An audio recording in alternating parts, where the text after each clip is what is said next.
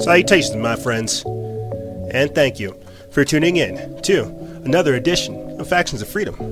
I'm your host, Noisera, Freedom Faction, whichever one you prefer, and I have titled this episode Thought Transformation Epidemic of Elite Evil and Terrestrial Ecosystems. Why? Well, have you seen the news? Currently, at the time of recording this episode, Tommy Robin, Tommy Robinson has been uh, arrested we're still wondering what happened to Julian Assange. He's not really in the news these days. Trump is holding his social media summit to address things like censorship and so much more. And so I, I, I spoke about that on this actual episode. I called it Milk Toast. I was like, I'm sure they're not going to talk about censorship, privacy, and how that's like an archaic thing. Facebook working with DARPA and so much more. But we'll, we'll, we'll get into that. We'll be talking about uh, FedBook's creation thought process as created by Sean Parker, Apple's co founder Steve Wozniak saying that people should get off of Facebook entirely, and how they're essentially imprisoning journalists. We also addressed the situation down there at the border, uh, uh, Jeffrey Epstein and his weird situation. Why are they bringing that back up right now? Uh, the vegan movement, environmentalism, space talk, and so much more. Uh, but before we do so, before we get started in this actual episode, a few quick updates for you guys. Uh, make sure you download the, the show notes. It really helps for following along. Stop the episode. Go to the go to the go to our website. Go to the bottom part, download the, the episode notes, and then just follow along. Uh, we also did a mini cast earlier this week. The end of this age reveals deep mysteries. You can get audio and video. Check the link for that in the description bar below. Uh, also, we have our 4th of July forward slash start of the sale, season 9 sale going on right now where you guys can get 30% off store wide using promo code NINER. That's right, promo code NINER gets you 30% off your entire order. And with that being said, let's start the show.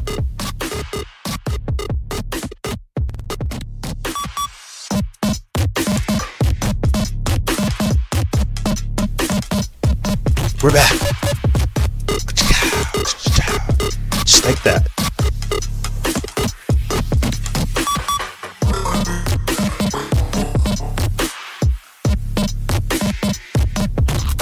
Salutations, my friends, and thank you for tuning in to another edition of Factions of Freedom. This is uh, show number 902, season 9, episode 2.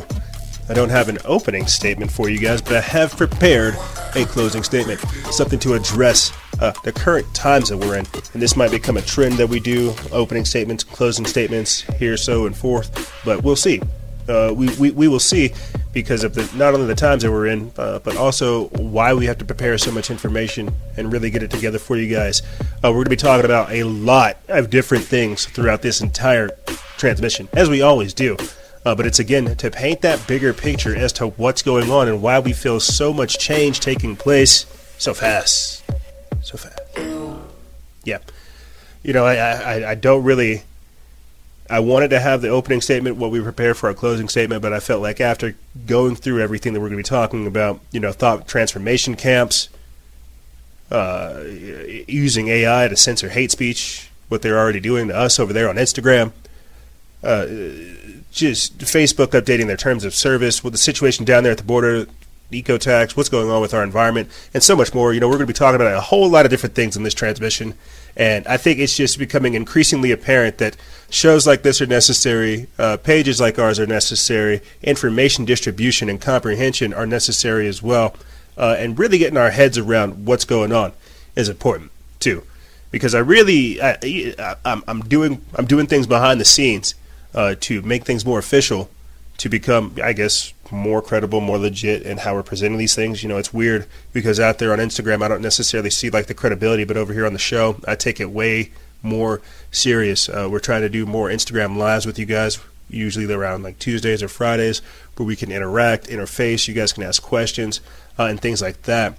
Uh, but it's just crazy to see what we have created become something even more because of the necessity, uh, the attention, the interaction, the engagement, and so much more. And that's just it. That's really all I can say. Uh, so we're obviously having to switch, switch stuff around on the page, switch stuff around on our pages, switch stuff around on the show, uh, and switch stuff around on the back end. Because as I've always said, it's never been about social media. It's never been about just uh, Instagram, Facebook, Twitter, YouTube's, all those other cool things like that. It's been more than that. It's been about the diversification of the information because you good folks deserve it. And I've been doing I've been doing this for so long that it feels like, you know, it's about time for you to do even even greater things. I have so many different revelations uh, throughout the week that I try to scribble them down, and that's what the closing statement is. Uh, for the end of this this episode, that's what the closing statement is. Is some of the revelations that I've had like throughout the, the entire the entire week. You know how they're trying to memory hole things and rewriting history, like we're in George Orwell's 1984, and how the evil that we are seeing right now, how it will continue, the evil will persist. As I've said before, evil is, evi- is evolving, and righteousness must rise to meet it. Uh, but also, why evil is necessary. You know, people say, "Oh, you know, if there is no God, why is all this stuff happening?" He wouldn't let something like this happen. Hey, you know, as I've gotten older, doing this, really using my critical thinking skills, trying to develop that deeper spiritual sense as to what's going on, I, I, I realize that some of the questions we ask ourselves are really superficial and not deep uh, because we're too busy trying to prove to ourselves that we're right rather than understanding that we're, pr- we're, we're nine times out of ten usually wrong about things right off the bat. And it requires that critical thinking and that deep thought uh, and that deep reflection and self awareness to really get the true answer uh, of, of things people are becoming so opinionated these days that we're not really understanding the value of information, the value of knowledge, the value of wisdom, and everything else, and education as well. Uh, and these are all things that I've had to learn. Well, you know, putting together episodes for you guys, trying to present information that is batshit crazy. Oh, excuse me. I wish we could delay that, but uh, information that's pretty far out there, uh, and, and and really making it legible and understanding. And that's that's our job uh, is to really look at the mysterium and understand what's out there and how, how we have to make sense of it. Because truly, the times that we're moving forward into, they are not going to slow down. Uh, and, and as I've been saying a lot more so recently, is it's it's going to require a completely different version of ourselves. And if we do not have the skills necessary to to to withstand the evil or to withstand uh, uh, what's coming down the barrel, we will be subject to it. We will we will capitulate to it. We will bend the knee to the evil, and we will not fight back. And that's all this is. You see, we're, we're we've been put to sleep for a reason. I need to, I need to get off of this so I can start the show. Uh, I'll say this, and then we'll start the show. This past weekend, we we started up Fellowship and Freedom over there on On the Wake Up Radio, uh, and I was talking with Raw, our engineer, about you know the Epstein case and stuff like that. And he's like, you know, I think it's crazy that everybody has become so numb to to to pedophilia, to human sex trafficking, to child sex trafficking, uh, and so much more. And I said, yeah, you know, that's that's the sad part about being engaged in this type of information uh, and, and and having this awareness. But where do you think it's even going to go from there? You know, I have. let me tell you, I have some pretty far out there back end conversations. Like you think this stuff is crazy now, you know, the sex, the sex stuff that coming out. You know, the NXIVM sex cult, the Satanism, the child sex trafficking. I'm telling you, you wait till those children that have been born through ritualized fetuses uh, and moon children, Aleister Crowley's uh, uh, satanic rituals and stuff like that, black magic, all you name it, man. I need to do like a whole separate thing. I keep telling you guys uh, that I don't need to talk about the occult world because it's already out there, but I also think it's important too uh, to encapsulate the times that we're in. But what I'm trying to tell you is, you, you you think all that sex cult stuff is dangerous. You wait till those kids grow up, right? Those satanic, satanically ritualized children grow up and then they start interfacing with the world, and then they need something. They, they need to, you know, satisfy their cravings. Stranger Things recently came out this past week. I, I, I am totally on something else these days. I didn't even mean to talk about this, but Stranger Things came out this week and it talked about how, uh, indeed, you can produce a child that has psychokinetic abilities. Uh, and, and, and, this came out in Stranger Things. You know, they talk about it. Looking at Project Stargate, Project Centerlane, Project Grill Flame, and Project Sunstreak. All of these things talk about this, the gateway process, you name it. I mean, to do like a rebuffer episode because the stuff came out. Uh, but they talk about how they can produce a child through psycho, through uh, through epigenetic means uh, that have psycho PK abilities, what they call it, psychokinetic, uh, psychokinetic potentiality. And so that's just one one version of it. What I'm trying to talk to you guys about is the occult, mystic, dark aspect of where you have people who are who are getting the breeders, who are who are kidnapping the children, who are having specialized satanic rituals to to do this stuff. Like it's crazy. It's it's it's going to come out there because there's already people out there who who have lived through this. So I, I digress. I definitely did, I definitely did not mean to go on this crazy uh, tangent talking about this type of stuff, but I think that's a good place to start the show to show you guys, hey, this is where we're at. I, I, I have to choose not to talk about that to talk about the current matters at hand. So as we're recording this, Trump is holding a White House social media summit. You got a lot of milk toast people there who really aren't engaged in the free speech fight and the First Amendment fight, who know what's going on, who have been censored for years, like us. But you do have people there who are trying to fight for uh, just, I guess, basic, basic discussion, uh, basic open free speech stuff. I don't know. We'll, we we will see. Not a lot of information has come out because they're trying to keep it hush hush. I don't know why that is. Uh, you would figure with such a a tremendous issue that there would be a little bit more pub- publicity surrounding it and people would be more engaged. Uh, but it seems like it's just kind of getting swept away because Jeffrey Epstein. And we'll talk about that stuff, you know, later on in the next segment. Uh, but I think it's important to talk about the fact that w- we are literally thinking that a a a a technocratic a technotronic elite hidden in the background are the ones that are supposed to give us the ability to have free speech. Uh, we've become so domesticated and habituated to using things like Facebook, Instagram, and Twitter that we self censor and and and and, and, and uh, modify our own behavior to emulate that that's on social media platforms and then try to transfer it here in the real world. What I'm trying to say is the world can never imitate the internet the same way the internet can never imitate the world. But because you have technocratic, uh, te- technocratic, uh, scientific dictators in the background working on things, they're they're they're usurping reality. You see,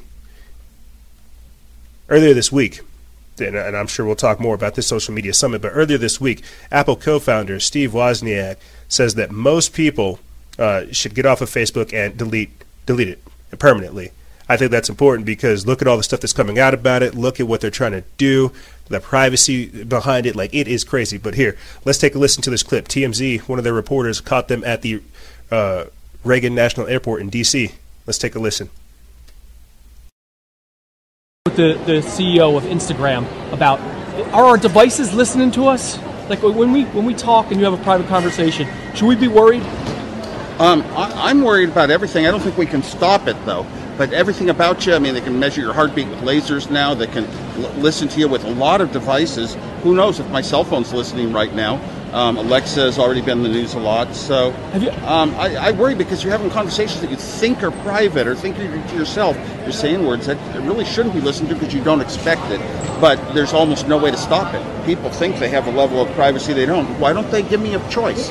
Let me pay a certain amount and you'll keep my data you know, more secure and private than everybody else handing it to advertisers.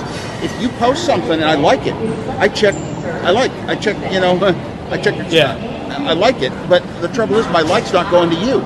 In my head it is, but my like is going to the advertisers. Should we get rid of Facebook and Instagram, or should we just not talk when we're on with the, the CEO of Instagram Ooh. about are our devices li- interesting stuff. You guys let me know in those in the comments of that picture of whether or not you actually want to get rid of your Facebook or your Instagram.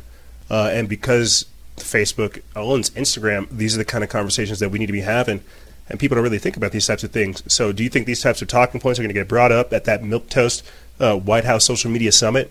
Censorship, stuff like that, shadow banning, you name it, content deletion, uh, any of this type of stuff. And I know that's not what Steve Wozniak just went over, but what we're talking about is how surveillance capitalism is a very real thing. Uh, Adam ruins everything. Did a great job breaking down what what goes on with your information, how much importance goes with a like, and so much more. Uh, I mean, our whole page has been governed for years. We have over 200,000 followers, and yet somehow barely even 10% sometimes see our post. And so that's a different discussion for a different day. So this is the front end stuff that, that, that, that we can see. What's the back end stuff that we're not being told? Uh, you know, you think you own your information. Facebook owns your information. Instagram owns like anything that you've produced. So that's a whole different discussion for a different day that we might have to break down seeing as how this is how enmeshed we are. People's livelihoods are tied up to this. Uh, it, it, it's just crazy. It really is just crazy to see how much influence social media has had on society. I mean, I've talked about this before, how it usurps even governments. The Pope has a has an Instagram, has a Twitter, uh, and all this other stuff. And so this is the new public square. So what happens whenever these these these these social media giants have so much more have more almost as much power as a government? They become a country unto themselves. This is why you have uh, Facebook developing their own cryptocurrency, Libra. Now, I won't be talking about that, but what I will be doing is pulling up this clip of Sean Parker, another one of the co founders, uh, talking about how they're exploiting a vulnerability in human psychology. This came out a few years ago whenever he was on Axios talking about how, with social media, with that little social media validation feedback loop, that little dopamine hit, they're they're exploiting human psychology. They know what they're doing, so they're asking you to give up your privacy so that they can monetize it, so that they can monetize off of your freedom. Because, and you've heard you've heard Mark Zuckerberg say this, that privacy is becoming an archaic thing. Uh, I think what's even crazier too, and I don't know if I have the the article or the clip up for you guys, but Zuckerberg is creating like this whole thing in the future, or just like right now, to where imagine you just give up your Facebook information to everybody that's in a room right off the bat, and then you guys begin to have like discussions about what's on everybody's pages. It's just like the slowly introducing the idea of the collective consciousness. Uh, but I digress. Here is Sean Parker on on Facebook and Mark Zuckerberg talking about exploiting a uh, vulnerability in human psychology. Let's take a listen.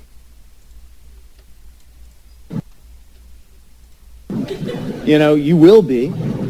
And then they would say, they would say, no, no, no, no, no. I value my real life interactions. I value the moment. I value presence and I value intimacy. And I would say, well, you're a conscientious objector. That's okay. You don't have to participate, but you know, we'll get you eventually. and and and like I don't know if I really understood the consequences of what I was saying. because it the un, the unintended consequences of of of a, of a network when it grows to a billion or two billion people, and it and it begin and it it literally changes your relationship with society, with each other, with uh, you know, it, it, it, it probably interferes with productivity in weird ways. It, God only knows what it's doing to, to our children's brains. Um, you know, anxiety is a huge problem now in, of course, anxiety was always a big problem in high school. Who wasn't didn't have anxiety in high school? But it, it, the the surveys that have been going on for years are showing a huge rise in anxiety amongst high school kids and younger.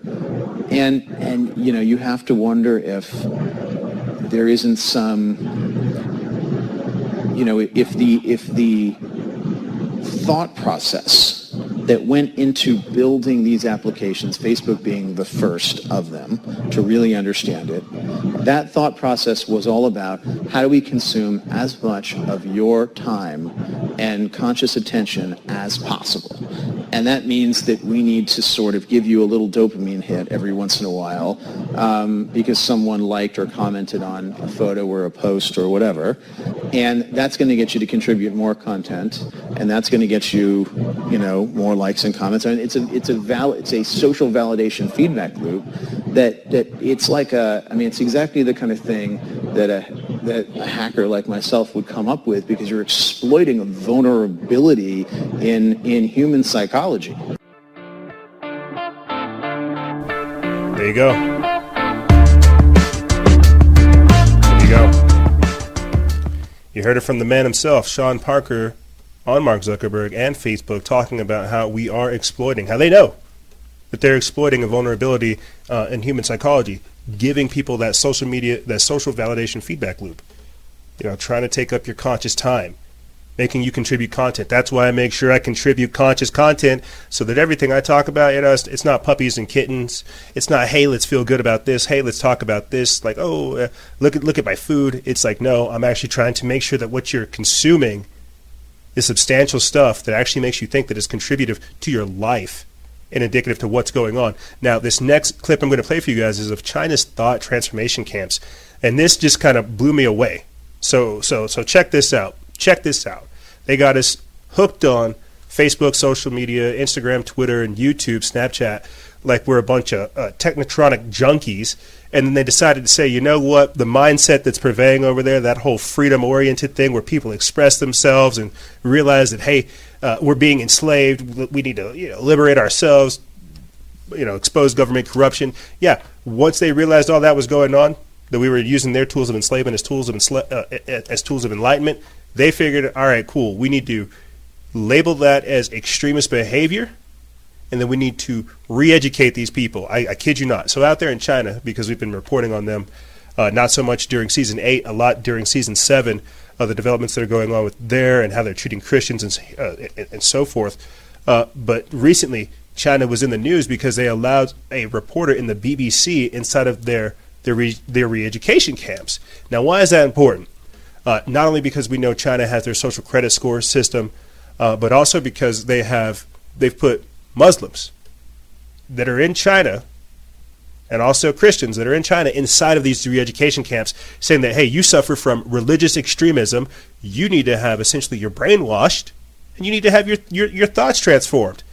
So here, let's take a listen of this report talking about how in China, if you do not share the same opinion as President Xi Jinping, or you have, I'm sure, a bad social credit score system, a bad social credit score, they're going to throw you up in, in one of the thought transformation re-education camps. I kid you not, this is where we are. And people really have to understand that if this is being done in China, how long do you think before it's done here? In the next segment, we're going to be talking about what's going on down there, down there at the border uh, with Border Patrol, ICE, uh, and, and the radicalization of people down there, but that's a different thing. What happens to the people who go into these re-education camps who are political prisoners who, who, who essentially get politically lobotomized and re-educated, mind controlled? I am, I am, I am awestruck. But here, let's take a listen. China used to deny that these places exist. But now we're being given a tour. The message? These are schools, not prisons. They are affected by religious extremism. Our purpose is to get rid of their extremist thoughts. But the more we ask, have you been convicted of a crime? I haven't committed a crime, I just made a mistake. China's laws define school as public spaces, and in public places, religious activities are not allowed. The more evidence we try to gather of our own, the more questions there are. I'll try to read uh, the subtitles as they go. This is Inside China's Camps by the BBC. And the reporter is John Sudworth. As hundreds of thousands of Muslims disappear into giant secure facilities, China has begun taking a few selected journalists inside. This is what it wants the world to see. Offered up as proof that these are not prisoners, but students. I'm going to pause it coming up Willingly here. being guided away from extremism. Is it your choice to be here? Okay. Now, uh, I'm gonna for for audio listeners, you guys can't see this, and I just want to describe this and get this on record. Uh, I hope somebody comes out and proves me wrong. But the individual that they're interv- that they're interviewing right here, uh, when you look at him, you know he's got he's got a cheeky smile on. He looks happy for sure, but he also has a bruise over his over his right eye. Uh, and that's just something I kind of want to mark down on record. I'm wondering, you know, was this person beat up in the actual camp? You know, clearly they have cameras there. Clearly they have officials there. They know they're being monitored. They have to say all this stuff because, yeah, they're they're even looking at a camera. But again, re-education camp. These people can be beat, tortured, you name it, to literally just be, uh, to suffer from Stockholm syndrome to begin to love and appreciate their oppressors. But let's continue. I had a weak awareness of the law. I was influenced by extremism and terrorism. A policeman at my village told me to get enrolled in school and transform my thoughts. Always in the background, government officials watch over every interview. And this is how thoughts are transformed. Long hours of rote learning Chinese. The study of China's tightening restrictions on religion. And the replacing of faith and cultural identity with a different loyalty. I love the Communist Party of China, this man has written. These are places where adults wear uniforms. There they are. And where they don't go home at the end of the day. They sleep, sleep, there. Up to ten a room. Wow, that is that is a little bit a uh, little bit disturbing. I mean, we we already understand that China has forced labor camps, they have workshops for children. Like, it's just crazy over there. Uh, I would definitely recommend you guys go take a look at that actual full video. Go let go go actually watch the report because it is mind blowing to think that this type of stuff is going out there. We're talking about thought policing. We're talking about re-education camps. Uh, and right now, here in America, we're experiencing soft forms of this with the social media ghettos, as I mentioned beforehand, uh, with the social engineering that's going on there. But it, over there, clearly, they're taking it to a much more radical, direct approach. Uh, and that's, again, something I really wish you guys would go check out, understand why that's so important, and, and, and, and understand that that's going to come here. That, that, that, that it will come here. You know, here, check this out. This is something that pertains to our Instagram audience uh, and our primary audience as well, but we put this up July 9th. It's by Adam Andrew West of uh, Freedom Outpost. It says Instagram will use artificial intelligence to censor hate speech before it's even posted. Now, why are we talking about this on the heels of re-education camps, Sean Parker, uh, and Steve Wozniak? Well, we're, we're, we're, we're, again talking about the social credit score system. Uh, if anything, people should feel vindicated that these people finally admitted that yes, they are censoring posts, that they are using AI to stop posts before they go up. I mean, here, before I even get into this article, since we're here, check this out. This is somebody who sent me this video of them literally just trying to type in my page, type in the page Freedom Faction on Instagram. Yep. T. I. M. M. Yeah. Literally have to type in the full name. That's crazy. So I am going to put that uh, post down there so you guys can go see other people's responses because it's very real. Uh, and I know people have been knowing about this for a while. But what I'm trying to tell you guys and show you is that we have been put into a specific category to where they do not want the information to be shown. They consider it hate speech. I told you before uh, we're not allowed to talk or post about Desmond the Amazing because that'll put a strike against our account. Somebody who owns his actual account blocked us and it's a it's a whole separate thing. They will call all the stuff that we were talking about hate speech. Period. That's that's how this all works. As Charles Katson's name is, truth is terrorism and an empire of lies, and that's where we're at. We are in a empire of lies. People are deceived. We are listening. We, we, we have people who have delicate sensibilities running things, and so here's what's going to happen. Okay, they're going to put me. I, I, I, hope not, but they're going to try to put some people like us in these re-education camps. Now, whether or not there'll be actual physical locations, that's a different discussion. Whether or not we'll go through this this this thought transformation gradually due to the external factors that they'll they'll they'll, they'll use, the stimuli that they'll insert into the the society, who knows? But here, let me get into this article. Uh, for some, and again, we're reading from the Freedom Outpost by Andrew West. Uh, they put this up July 9th. It says Instagram will use artificial intelligence to censor hate speech before it's even posted. It says for some, the idea is akin to thought policing, but it appears that Instagram will be moving forward anyway. Social media has been the ultimate battleground for free speech in 2019 as the First Amendment continues to butt heads with corporate middlemen who control our expression. All manners of social media outlets have been doing the damned have been doing their damnedest to curb hate speech on their platforms, which itself is noble, which is a noble cause. Uh, true hate speech, by its very nature, pushes the impressionable pushes the impressionable towards violence. Uh, it doesn't have to be explicit, mind you, but the breadcrumbs left online by white nationalists and other hate mongers can ensnare the young and malleable minds of America far too easily. The problem today lies in the definition of hate speech that these social media giants utilize. In far too many cases, these platforms are choosing their own definitions based solely on their political views of the leadership of their leadership team. Uh, this has led many to led many to a conservative voice being silenced simply because they expose a facet of the liberal world that social media magnates uh, did not want the world to see. Now, in a stunning and dystopian maneuver, Instagram is looking to throttle free speech is to is looking to throttle the free speech of its users before they even post. Adam Mosseri, the head of Facebook owns Instagram, said the company is willing to make decisions that keeps its users safe from online bullying even if it leads to decreased usage. Quote, we will make decisions that mean people will use Instagram less if it keeps people more safe, Mosseri told Time in an article published Monday. That sounds benevolent enough, but the potential for abuse in the system is far too great. Instagram on Monday announced that the launch of a new AI feature will notify users of when a comment they write could be considered offensive before they post it. Instagram said it will soon begin testing a new feature called Restrict that will allow users to hide comments from specific users without notifying those users that they've been muted. So basically, you're going to go ahead and talk. You're going to think you're talking to people, but you're not going to be talking to nobody.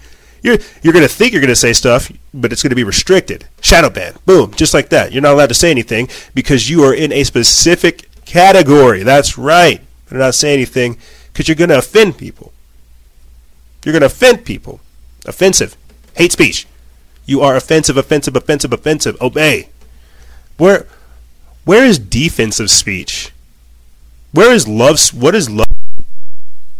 You know, there's we, we, we get so focused on what is bad, what looks bad, we never talk about what is good. And what is good and acceptable can't be talked about by people who are who are who are providing the problem. You see, it's us that have to define what is good.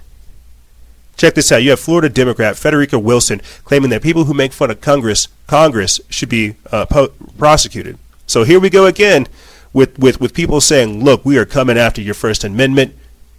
No, you're, you're allowed to have your First Amendment, but these companies will team up with the government and figure out ways to eliminate you from having the speech that you were God given. Let's take a listen.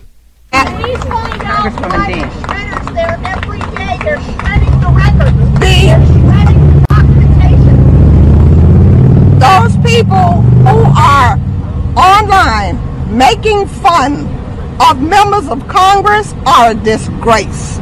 And there's no need for anyone to think that is unacceptable.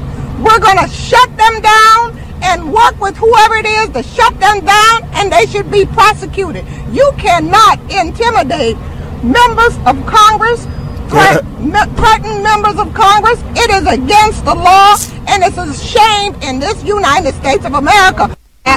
Well, if, if you feel threatened by your constituency, maybe you shouldn't do things that antagonize them. If you feel threatened by the very people that you're supposed to be helping, maybe you should look at what you're doing, and maybe you should listen to what the people are being so upset about. That was actually said uh, right after Alexandria Ocasio Cortez went down to the border and had her little toilet gate fiasco. And we'll play that whole clip and Border Patrol's response in the next segment. Uh, but what are we what are we trying to encapsulate with just this segment alone? What are we really trying to tell you guys right now? That we are literally up against technocratic or technocratic uh, technocratic authoritarians who literally are disconnected from reality, who can't see the the impact that they're having, and if they can, then they're choosing to go ahead and go with it. They're choosing to go ahead, double down, and say that you're right. We are the authoritarians, and we do dictate what your speech is. We do dictate what you're allowed to do. You see, I think everybody's being given uh, power right now as I said before, yeah, no, you're allowed to have your First Amendment right. You're allowed to have free speech, uh, but your free speech can cost you, and that's where we're at right now. Everybody is being given a certain level of power, uh, a badge, a ticket into this this this new thing that they're building, this new technocracy, whatever they're creating. But what's happening is because we're entering into this new wild wild west they're having us define and create things along the way. Uh, and that's why i asked the question what is what is good speech? What is love speech? We, we, we get so focused on what is negative and what is bad we never look at what is good. These people are literally trying to condemn the very idea of people standing up and expressing themselves because in other countries, this is unacceptable. And so when you have a technocratic elite who are working in the background, governing the speech of everybody, you see what this does is creates a global standard. We talked about it before in the previous segment or in the previous episode of the creation of the global citizen, but this creates a global standard. Again, I think that we're just creating the Tower of Babylon, where we just continue to babble on Facebook, babble, babble, babble, babble, never really having an understanding as to why all these things are being created and what is happening to us as we're doing this creation. You see, I can tell you what's happening. From my point of view, we're being literally whipped into a frenzy uh, to where we do things against our own interest, to where we literally work against our own interests. And check this out. i will I'll, I'll cover this and then we'll we'll close out this segment. But Facebook has updated its policy to permit death threats against those quote dangerous individuals. They call uh, their new rules call for quote high severity violence against dangerous individuals. Now think about that. They they they they label individuals dangerous, people who have influence who are able to you know influence the masses who don't who, who don't share the same talking points as uh, Anderson Cooper or Rachel Maddow or any of these other talking points that, that are out there. These talking heads, right? They label them dangerous individuals because, as I said before, they were able, they were able to come into the system, create a system within their system, and be profitable. That's dangerous because they want obedient slaves. But because they were able to lab- label these people who created a system outside of their outside and within their system dangerous, they now allow death threats and derogatory and detrimental points of views towards those people that are that are deemed a threat towards this uh, this this all-encompassing oligarchy that we see being created, this this t- scientific dictatorship. Here, let me get in this article. We put this up July 10th. It's from Sign of the Times. It says Fedbook, and that's that's literally how I'm just trying to refer to Facebook these days. Not even calling it face, Facebook, calling it Fedbook. I, have talked time and time again about how they're connected to DARPA, uh, the DoD, you name it you, you name it. Fedbook has, insu- has issued an ominous new policy permitting death threats and calls for violence, so long as they are directed toward against dangerous individuals or, or organizations or someone accused but not convicted of a crime. Facebook has updated its community standards to carve out a few expectations to its quote no death threats policy. Calls for quote high severity violence are now permitted as long as they are directed at individuals, quote, covered in the dangerous individuals and organizations policy, or individuals, quote, described as having carried out violent crimes or sexual offenses by media reports. Uh, after all, are people banned from Facebook really people at all? So again, what we're beginning to see is that because you don't have a social credit score, because you don't have that notoriety, because you don't have a profile, because you're not one of us, right? Because you're not part of the social credit score system, because you're not part of the collective consciousness, this group think, right? You're you're deemed a second class citizen, you're deemed less than. And so when you have groups like Antifa who can get away with this kind of violence, in my mind, I just I just get this this image of the purge. I just get this image of them saying, "Hey, look at these people who are bad today," and then you have weak-willed people who you know essentially just get activated and then they, they activate and radicalize, and they go carry out these types of acts. It's crazy. Uh, but continuing on, it says the change was spotted on Tuesday by commenter Paul Joseph Watson, who, along with his former InfoWars boss, Alex Jones, was on a handful of mostly conservative personalities banned from Facebook in May under its, quote, dangerous individuals policy. Back then, even mentioning one of the names, banned, banned names, could get a user banned unless they mentioned it in a derogatory fashion. Facebook has apparently taken that, quote, hate the haters tactic and run with it, while the dangerous individuals policy supposedly only covers, quote, terrorist activities, organized hate, mass or serial murder, human trafficking, and organized violence and or criminal activity, none of the commenters should be banned, including Watson, Jones, conservative pol- political performance artist Milo Yiannopoulos, and Nation of Islam leader Louis Farrakhan. Uh, they were also in, they were they, they weren't involved in any of those activities either. Uh, but Watson discovered a person wearing an Infowars shirt is enough to get a photo removed from Instagram, and a photo that include banned individuals, even if their faces are blurred out, have been de- has has been deleted as well. Equally ominous is Facebook's decision to dispense with the concept of, quote, innocent pr- until proven guilty that forms the core of the U.S. legal system. That's because we're not going by the U.S. legal system. That's because we're literally, this is the shadow government. People want to talk about deep state. Let's literally talk about how we, how we have literally been taken over by this alien technotronic force, creating something over there in Silicon Valley. Like, good lord. This is this is so dangerous individuals. You tell me what that means. Whenever you have people who are becoming aware of this problem and how pervasive it really is, yeah, I could see how the how, how the conquerors would see the people fighting for everybody else as as dangerous. I could see how that would happen. And so again, to start talking about this type of stuff, why it's important to get it out there, uh, and and what I what I believe we'll be seeing here in the future, uh, Laura Loomer recently, just the Laura Loomer, uh, recently decided to file a lawsuit against FedBook for three billion dollars for defamation because she's saying that you know they indeed defamed her, labeling her a dangerous individual, uh, dis- dis- besmirking her her name, discrediting her, defaming her, and you name it. And this is what I mean by these people literally putting out death threats, discrediting you, calling you a bad person, labeling you, putting you in this separate category that they deemed as importance, and then the whole of society just catering to this. Like I, I guess because we have Tommy Robinson, I tried to get a clip together for you guys uh, to pull it up to, to, to, to show you how he's pleading to America, to President Trump, to, to have political asylum. I wonder about how long that's going to be until that happens to me. Is anybody going to be able to take me in? I'm over here trying to do all this work, raise awareness about this, that, and the third. But what happens whenever this type of information becomes hate speech? What happens whenever what we are doing, trying to raise awareness, putting, compiling all this information, is considered uh, uh, dangerous to the establishment, to the technocracy, but and also uh, hate speech to the people that we're trying to help liberate. You see, and this is the problem. This is where we're at right now. And so that's why we have to talk about this in such a deep way. And again, I don't think people at the social media summit that's taking place right now at the White House, held by President Donald Trump, are going to do this. I don't think they're going to have these kinds of in depth discussions. you see, that milk toast discussion, that milk toast conference, nothing's going to go on over there. And that's what I mean by the thought transformation camps that we're undergoing right now. Something is happening, and as I keep trying to allude to uh, with with you guys and our audiences, something has happened within this time frame to where things have changed. Maybe it's because I just want to speak on the thought transformation camps again. I can't do what I'm doing over there on Facebook the way that we're doing it on Instagram, and I can't do what I'm doing over here on Instagram the same way that people do stuff on Twitter.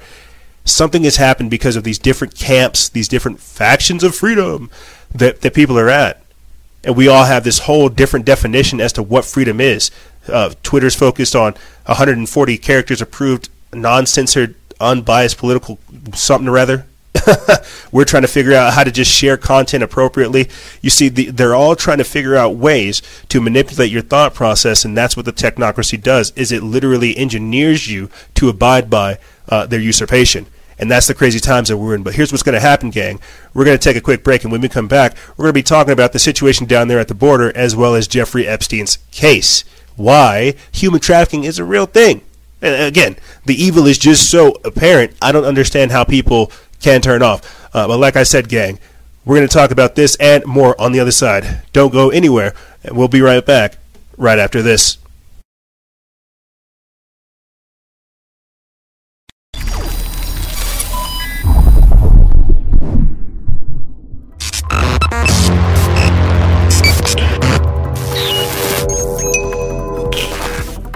Salutations, my friends. I'm here to talk to you about, that's right, CBD oil.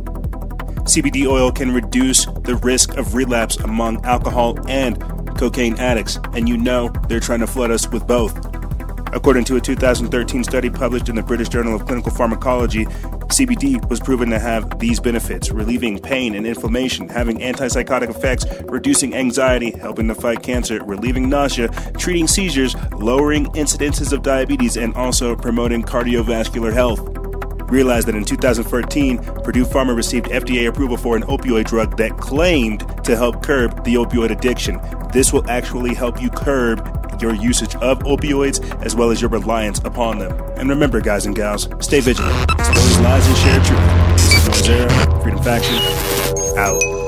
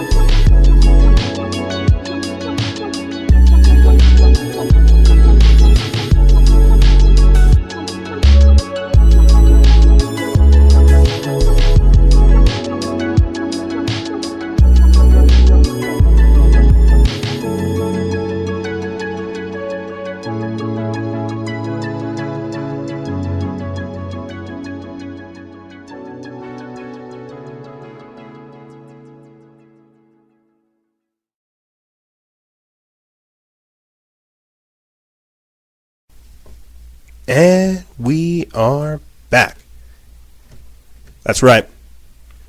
You know, you never really thought about how influential social media would be. Just sharing pictures, talking crap, liking things. You didn't. You you, you really don't think about the influence, the gravitas, the magnitude, the importance of choice. And I, you know, again, I didn't think about it. I really didn't. I, I, I don't. I have to catch myself to, to, to think about it and we might do a whole separate thing because after I had that conversation uh, with Josh of Laws of Reality, the importance of choice in a very automated society, it really, really begins to show its importance and, and, and why we have to reclaim that. I remember talking with Billy Carson about this as well, you know, reclaiming your health and how that's a very important thing as well. Uh, and you know, a lot of the stuff, and I don't know if they've designed the system to be this way, but a lot of the stuff that, that, that sounds cool is actually really good for you. Like the stuff that sounds deep and cool, you know, just like live free uh, and carefree. Don't, you know, be open minded, but not so open minded your brain falls out. Like that stuff sounds cool, but I think that we are literally designed to not really understand uh, the importance of certain things. You know, it's like whenever people say be the change in the world that you'd like to see, that is a very undervalued, overlooked statement, and it's overused as well because a lot of people will say it, but they won't live by it, and that's a whole separate thing. Uh, and with that being said, thank you for tuning in to this segment. So, we are going to be talking about the evil, the epidemic of elite evil. You see, um, definitely didn't. where is my head today? definitely did not mean to talk about the importance of choice, and I think that'll play a huge part in what we talk about in the next segment. But in this one, we're going to be talking about the new human trafficking and the new slave trade, Jeffrey Epstein's uh, case that has been going on. Uh, why is it getting more attention? You know, Bill Clinton's involvement is, is, is, is being known. There's a whole lot of curiosity surrounding it, but why is it being surfaced? Why is it coming back up? Uh, again, another revelation I had just the other week was just that America, the psyche of the planet, the psyche of our country, we weren't ready for Hillary. We didn't. We didn't. We, we, we still wanted to be somewhat good, but these days you see the evil just, rah, just coming out as as coming out as flagrant as it can, and that's why it's because that's that's why it's so dangerous. Uh, because now, as I said before at the start of the show, and then I'll, that I'll say at the end of the show as well, we're having to develop new abilities and new systems to combat this ever evolving evil. Uh, but let's talk about the situation down there at the border.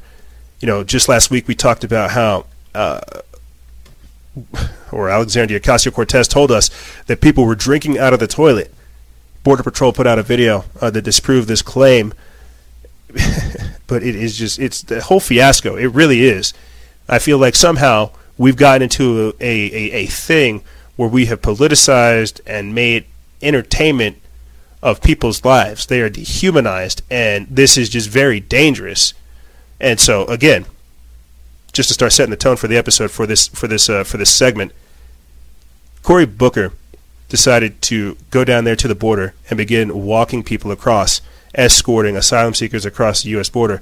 I think it's becoming increasingly apparent that the Democratic Party of America is no longer a party at the moment uh, for Americans. And I know we all understand that it's a it's all a left right paradigm bullcrap, the two party system takeover. I get that, but I think it's becoming apparent that the, the, the current Democratic Party in its current mutation is not for Americans. This is not our grandfathers or your parents' Democratic Party. These are not people that want very simple liberal ideas. These are people that are pushing for the globalist agenda. And I cannot state that enough. And as much as I don't want to play the whole, oh, le- conservative left right po- paradigm nonsense, I think because of how flagrant and apparent their, their, their actions are these days, you have to call them out in order for us to get over that hurdle. Yes, it is both sides of the aisle. Yes, it is both parties. This one is just much more apparent and uh, apparent about what they're doing. Uh, but here is Cory Booker talking about escorting asylum seekers over the U.S. border.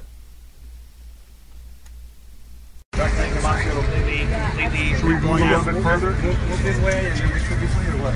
Yes, fine, yeah. Just turn this way. With like the, yeah, yeah, yeah. Excuse me, sorry. I look better when you can't see me. Senator, if you could start with um, describing the issues that the women asylum seekers face. This is um, these were women who had really horrific stories. Uh, they're survivors of sexual violence. Uh, they're survivors of attacks They're being preyed upon. Uh, they have uh, legitimate uh, uh, fears about the kind of just, just unconscionable things that are going on and happening to them.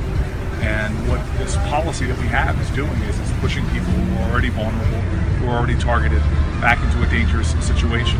So their stories about the violence that they've endured were, were painful, heartbreaking, and unacceptable. I agree.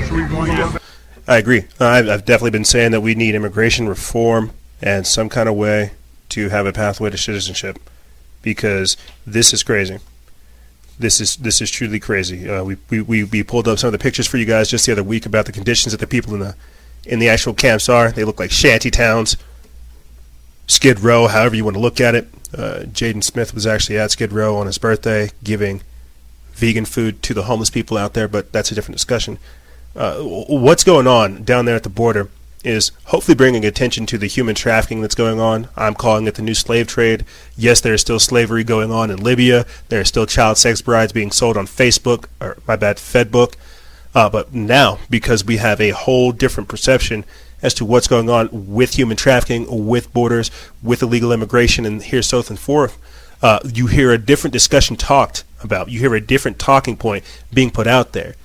Uh, and the reason for this, again, is because of the United Nations. Their their their UN Migration Pact. And for people who don't know what that is, it's essentially the UN saying that people have the right to migrate and leave wherever they are. And if anybody else decides to criticize this, it's considered hate speech. And so uh, what they're being given is the right. They're being given money by MasterCard, uh, the State Department, and the UN shipped here and all over this stuff. But what I'm, what I'm talking about is legalized slavery, legalized human trafficking.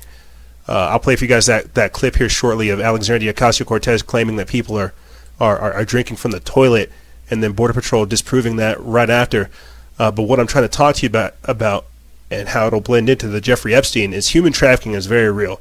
A lot of it's going on down there at the border these people don't come in legally, they'll come in illegally. And then once they're here illegally, they'll start working with the cartels. They'll start working with the gangs.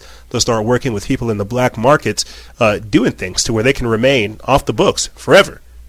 You see, people want to have that pathway to citizenship. They want to be able to come here. They want to be able to integrate. Just at the moment, we don't have a current system that does that.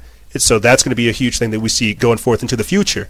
And so already we have people from Sudan, we have people from uh, clearly Mexico, Brazil, uh, Guatemala. We have people from uh, Iran. We have people from all over the world really coming over to our borders. Uh, but what am I trying to say? What, what am I really trying to say? This is the multicultural agenda. Other countries out there, you especially the UK, uh, they see the failures of multiculturalism. Hashtag free ASAP Rocky. ASAP Rocky, uh, Brooklyn rapper, is actually stuck in Sweden Swedish jail for fighting off Muslims there. And so again, what happens whenever you have like a territorial, dominant, authoritarian style culture that invades another, and then and, and, and says that that culture that they invaded needs to be submissive? So, and I'm, and I'm not talking about the technocrats. I'm talking about a religious ideological movement that is taking over things, uh, and and we're being subverted through importing these people here. So yes, they are being mistreated, but should we literally be giving over our freedoms just so we can be stepped on and walked all over? I think these are things that people don't talk about because they're too busy uh, virtue signaling. And again, the same way I'm saying, the same way that I didn't play Tommy Robinson's clip in the first segment, um, how many people are going to fight for me? How many people are going to build up something to raise awareness to the public to, to, to say, hey, this needs to stop? Or are they going to be too busy virtue signaling, saying that they shouldn't do this or that they shouldn't do that? Uh, but I digress. Here is Alexandria Ocasio Cortez trying to virtue signal to the entire country that the migrants at these detention facilities are drinking out of toilets. Say it again in English, please. There's abuse in these, in these facilities. There's abuse. This was them on their best behavior, and they put them in a room with no running water, and these women were being told by CBP officers to drink out of the toilet. They were drinking water out of the toilet, and that was them knowing a congressional visit was coming. That was this is CBP on their best behavior, telling people to drink out of the toilet. Did you see somebody actually do that while you He's like, did you like actually see somebody do that, or is that like, because we don't know. You, you you do this, Alexandria. Like you lie. Did you actually see somebody do that? Because we don't know. Uh, here is the border patrol uh, the border patrol head of border patrol actually talking about the facilities that she went and visited, saying there's there's a lot of misinformation out there.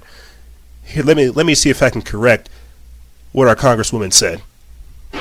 Good afternoon. My name is Roy Villarreal. I am the Chief Patrol Agent for the Tucson Border Patrol Sector. Today is July 3rd. My goal today is to dispel some of the misinformation that's out there in regards to our detention facilities. So come with me. This is Border Patrol Cribs. You're in Arizona. This is a supply room that is typical in every one of the stations in Tucson sector. What we have supplies of are diapers, baby wipes, clothing for children marked by gender, age, clothing for men and women. We've got supplies. These are feminine hygiene products that are readily available for any of the detainees. Now come with me as we go into one of our detention cells. Uh, it feels like MTV Cribs, Border Patrol Edition. What's here in front of me is a supply cart that is available to families and, and unaccompanied children. What it includes baby formula, crackers, raisins, tuna fish, mylar blanket. Uh, here's one of the other aspects. There's a lot of misinformation that we're not allowing people to brush their teeth. This is a toothbrush that is preloaded with toothpaste and is provided to everyone and readily available should they want more than one. Now let's look at the biggest misinformation that's out. Come into the cell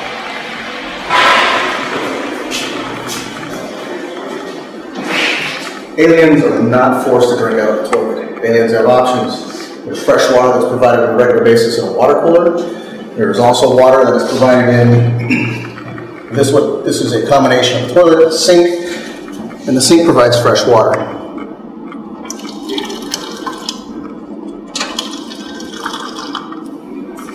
The wall is marked as agua potable, which is potable water. There's nothing wrong with this water.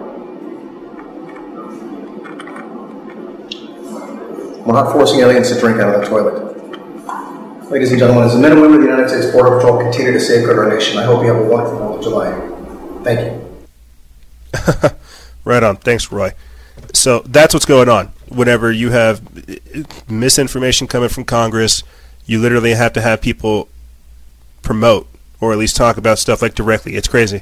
Uh, and I'm sure we'll see more of these types of things happen because we're gonna we're gonna hear more hysteria come from this, from the hashtag close the camp rallies, uh, from from people trying to air quotes liberate these these camps. We're gonna hear more of this type of stuff being carried out.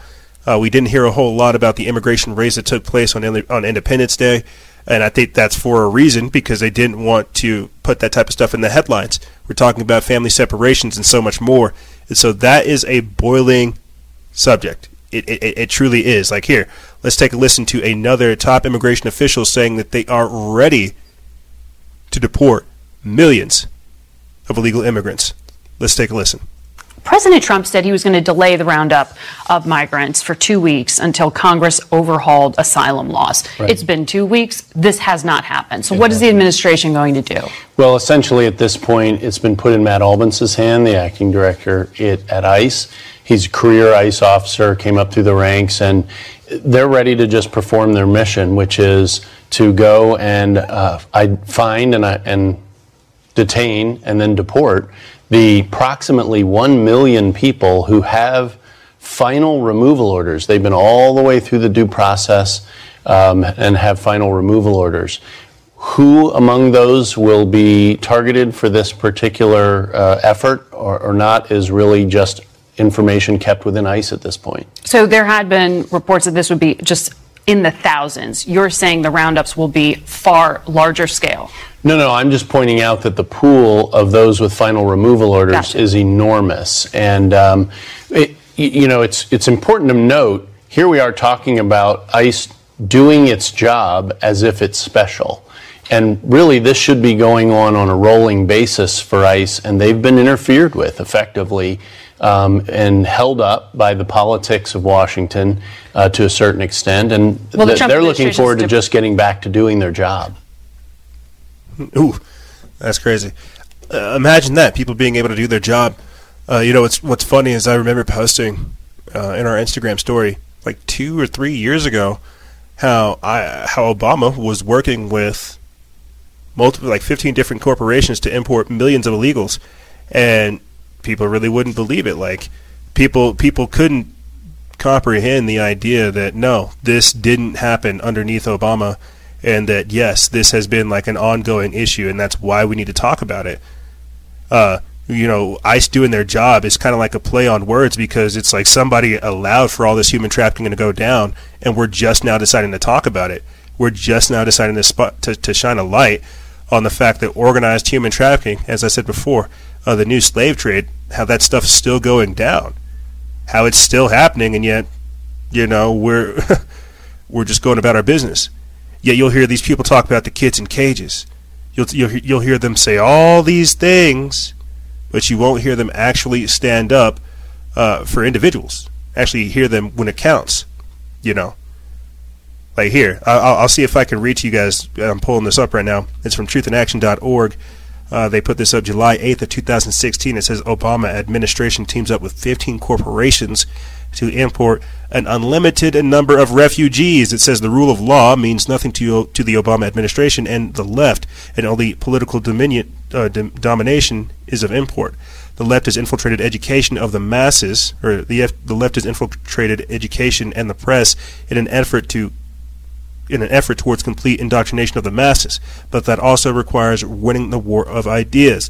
The left prefers to stifle discussion and to win with legal maneuvers, as well as being as well as bribing the masses. But welfare programs are expensive, and organic growth is slow.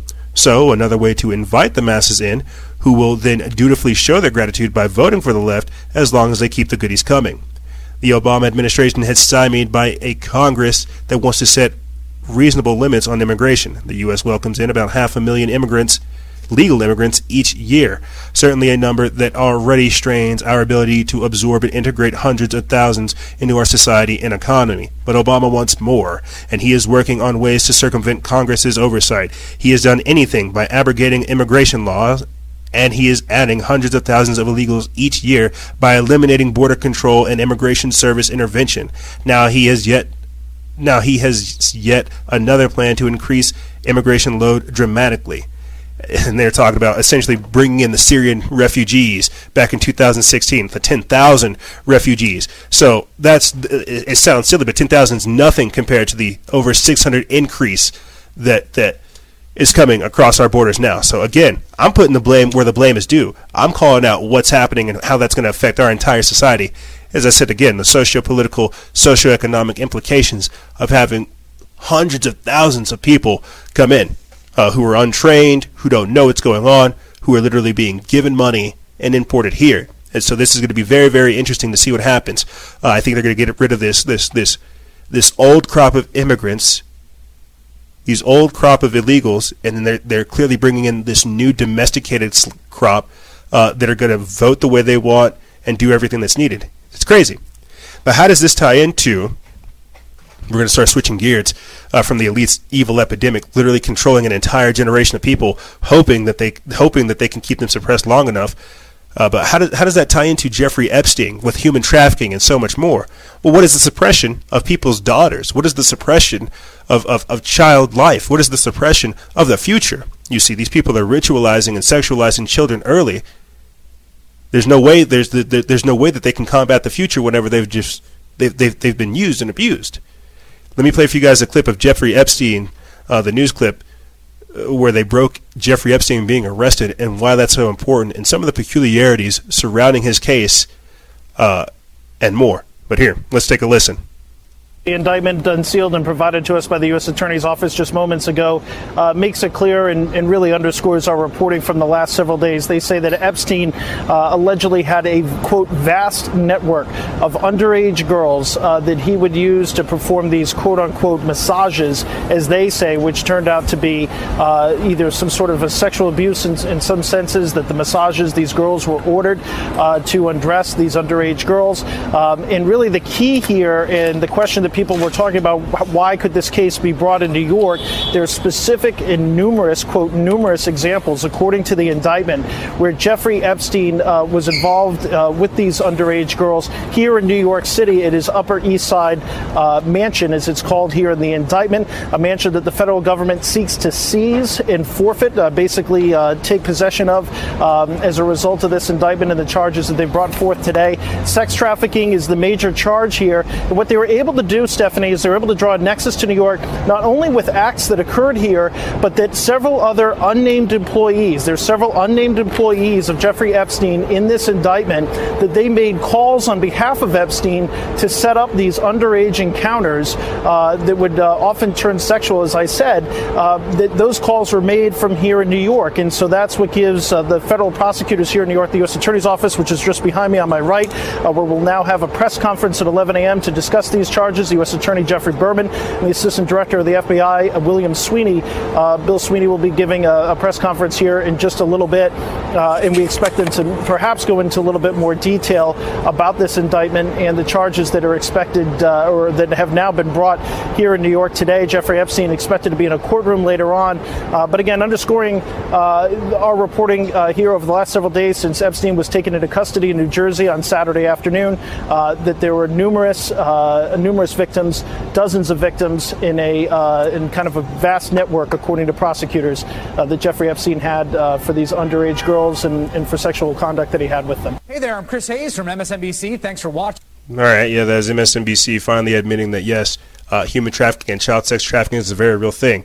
As they said before, a, a vast network of underage girls conducting these massages.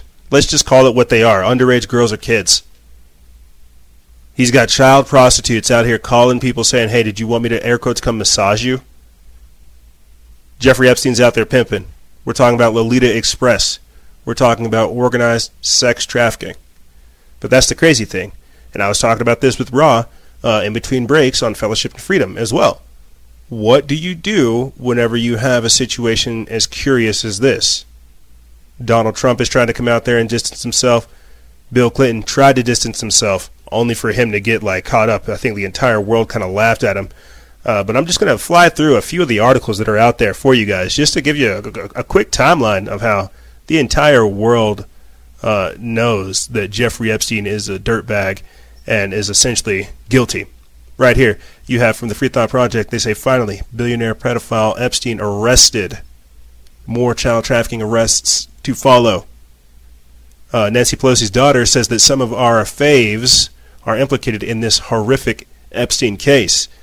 Bill Clinton took to at least 26 flights on Epstein's Lolita Express, and right here for our audio listeners uh, and for for for the future, we have Bill Clinton scribbling his little name right there, boom, uh, on his little flight log on the manifesto. The prosecutor in Epstein's new case is James James Comey's daughter. So again, just more peculiarities surrounding that, and let's let's let's let's look at this. Let's look at Bill Clinton try to distance himself away from Jeffrey Epstein. This is from uh, Newspunch. They put this up July 9th. It says Bill Clinton denies having any relations with Epstein's child sex victims. And when I read this note, man, I really couldn't do nothing but I couldn't do anything but laugh. Uh, but uh, let, us read it. This this is his this is his public statement. this is this is former President Bill Clinton's statement uh, in relation to, to Jeffrey Epstein's arrest. Since President Clinton knows nothing about the terrible crimes Jeffrey Epstein pleaded guilty to in Florida some years ago, or those with which he has been recently charged in New York. In 2002 and 2003, President Clinton took a total of four trips on Jeffrey Epstein's airplane one to Europe, one to Asia, and two to Africa, which includes stops in connection with the work of the Clinton Foundation. Staff, supporters of the Foundation, and his Secret Service detail traveled on every leg of every trip. He had one meeting with Epstein in, in, his Harlem office of 2002, and around the same time made one brief visit to Epstein's New York apartment with a staff member and his security detail. He's not spoken to Epstein in well over a decade and has never been to Little St. James Island, Epstein's ranch in New Mexico, or his residence in Florida. So I thought that was very interesting. He has Little St. James's Island, a little ranch out here in New Mexico. So, again, there's that tip again, because I'm telling you, there are buses out here I'll be driving around that say stop human trafficking on them. So, yeah, no, we have human trafficking going on. And I've, I've talked to you about how we've come up against it here as well. Uh, and this next article is from Now the End Begins. It says one of the convicted, one of convicted pedophile Jeffrey Epstein's sex slaves says she personally saw former President Bill Clinton on Orgy Island with two young girls. So those are, that's just a smattering of a few of the articles that are out there because the entire world knows and America knows Jeffrey Epstein, you dirtbag, you were you were caught. You were caught. You know, Trump's note about Epstein since 2002. Uh, there's a, there's an article over there at the New York Times too that talks about how Trump and Epstein were exclusive guests at a party, the only guests at a party with 28 women. You have white you have Wikipedia uh, out there trying to whitewash Jeff, Jeffrey Epstein and Bill Clinton's relationship. Uh, here, let's let's look at more of the red flags surrounding this case to where people don't think this is going to get justice. Um, I, the same way that Democrat donor Ed Buck is finally getting sued, after finally getting sued for human trafficking and revenge porn after the second man dies in his home. So this this is this is who's corrupted and, and ruling us. This is what I mean by the epidemic of elite evil. We're not talking about the organized human trafficking that's having to literally restructure in, in front of our faces due to politics. No, we're talking about the private elite exclusive human trafficking that's going on. You see. Uh, right here. Uh, Trump and Jeffrey Epstein were the only two guests at a party with 28 women flown in for the quote entertainment. And that was said by the New York Times report, but you can go find it over there at Raw Story. Uh, right here, Trump said this in 2002. He says, "quote I've known Jeff for 15 years. Terrific guy. He likes. He's a lot of fun to be with. It is even said that he likes beautiful women as much as I do, and many of them are on the younger side. So, you know, I'm not going to turn this into a whole let's smear Trump, let's get this all out there, let's implicate him. I definitely say there's way more ties of, of, of, of, Epstein and Bill Clinton out there, Lolita Express and the human trafficking, uh, but none of these people are, nobody's safe. Silence is compliance, and compliance is silence, man, whenever these people don't expose it. Yes, pedophilia, record numbers of pedophilia have been up this year. Record numbers of arrest of pedophiles have been up this year. Uh, but again, I, I, I guess it's just like how do you how do you try to find the commonality or express the commonality that these people are literally engaged in organ human trafficking or organized human trafficking and they're trying to publicize it these, these days. And because it has become such an epidemic they are now having to legalize and normalize the behavior. Like it, it, at, at some point you've got to just say okay why is this happening? And what can we do about it? And what will come of it? These people we know some of them will not ever reach justice. So what does that mean whenever we live in a society that it, that it, that it, that basically exalts wickedness and debauchery and decadence. These are children's lives that have been ruined. Like I, I, I, I, I in the future, we're going to have Dr. John A. King on to talk about all this stuff that's going on. uh, the pedophilia, the human trafficking, and so much more because I want to get his opinion on it and a few other individuals because it, it really does show you the depravity that we've slid into. And this is why we have to rip that band aid off. You have to shine a light at all this darkness so that people understand the times that we're in. Because I tell you, the times that we're in, the, the, wickedness, it's not going to slow down.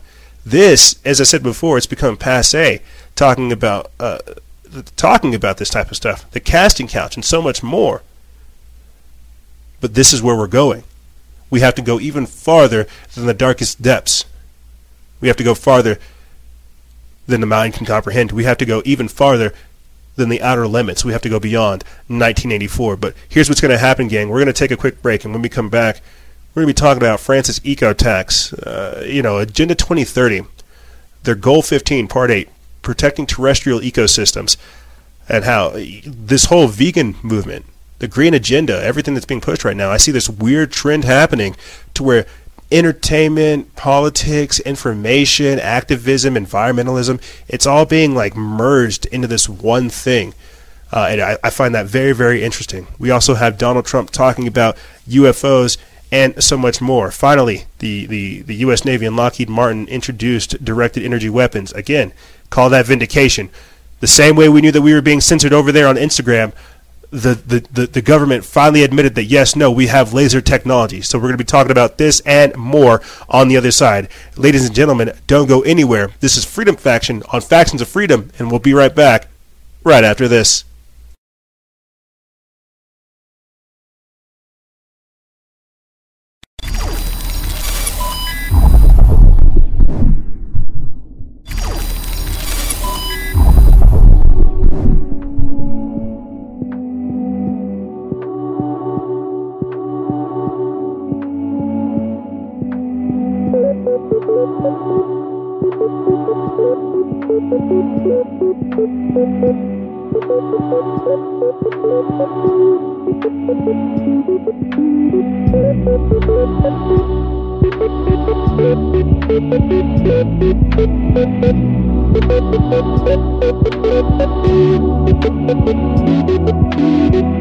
Beep,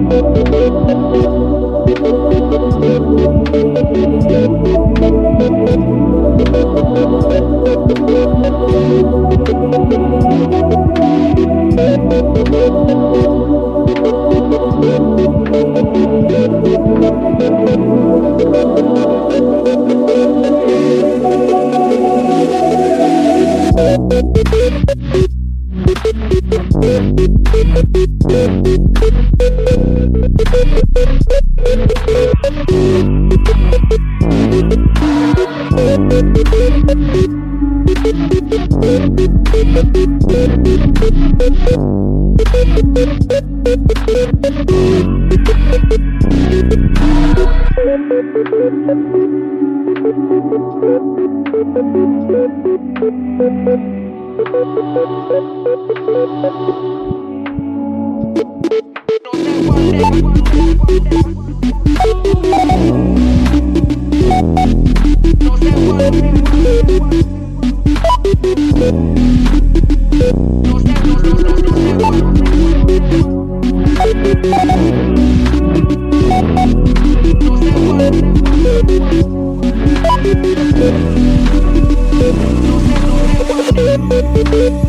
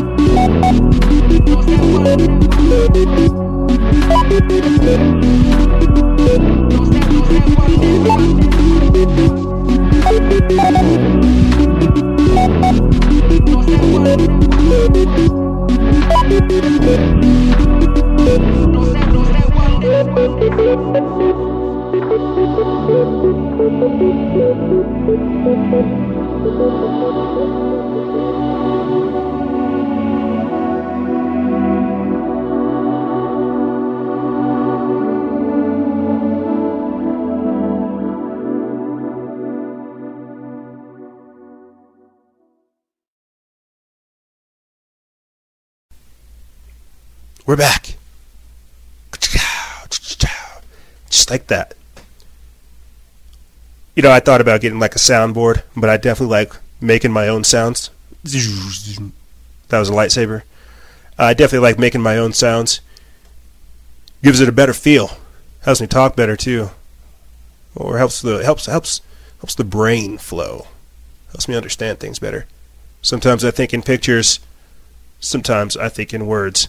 Uh, and with that being said, thank you for tuning in to this segment, the final segment of this episode. Terrestrial ecosystems, protecting terrestrial ecosystems.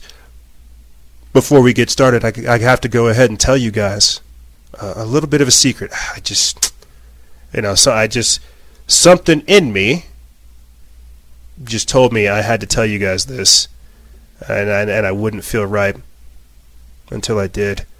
Uh, you know, and so you just got to bear with me. I, I feel bad, but you got to go ahead and get the Space Force T-shirt. You can do so. Get it 30% off using promo code NINER. That's right. You can get Freedom Legion Space Force T-shirt for 30% off. It comes in a wide variety of colors. I'm colorblind, so I can't see. You know, some of these ones. You get like, what is this? What is this like a like a bait, like a dark gray? I had to name these and so I had to go with you know some of the ones that were what I could understand, but I digress.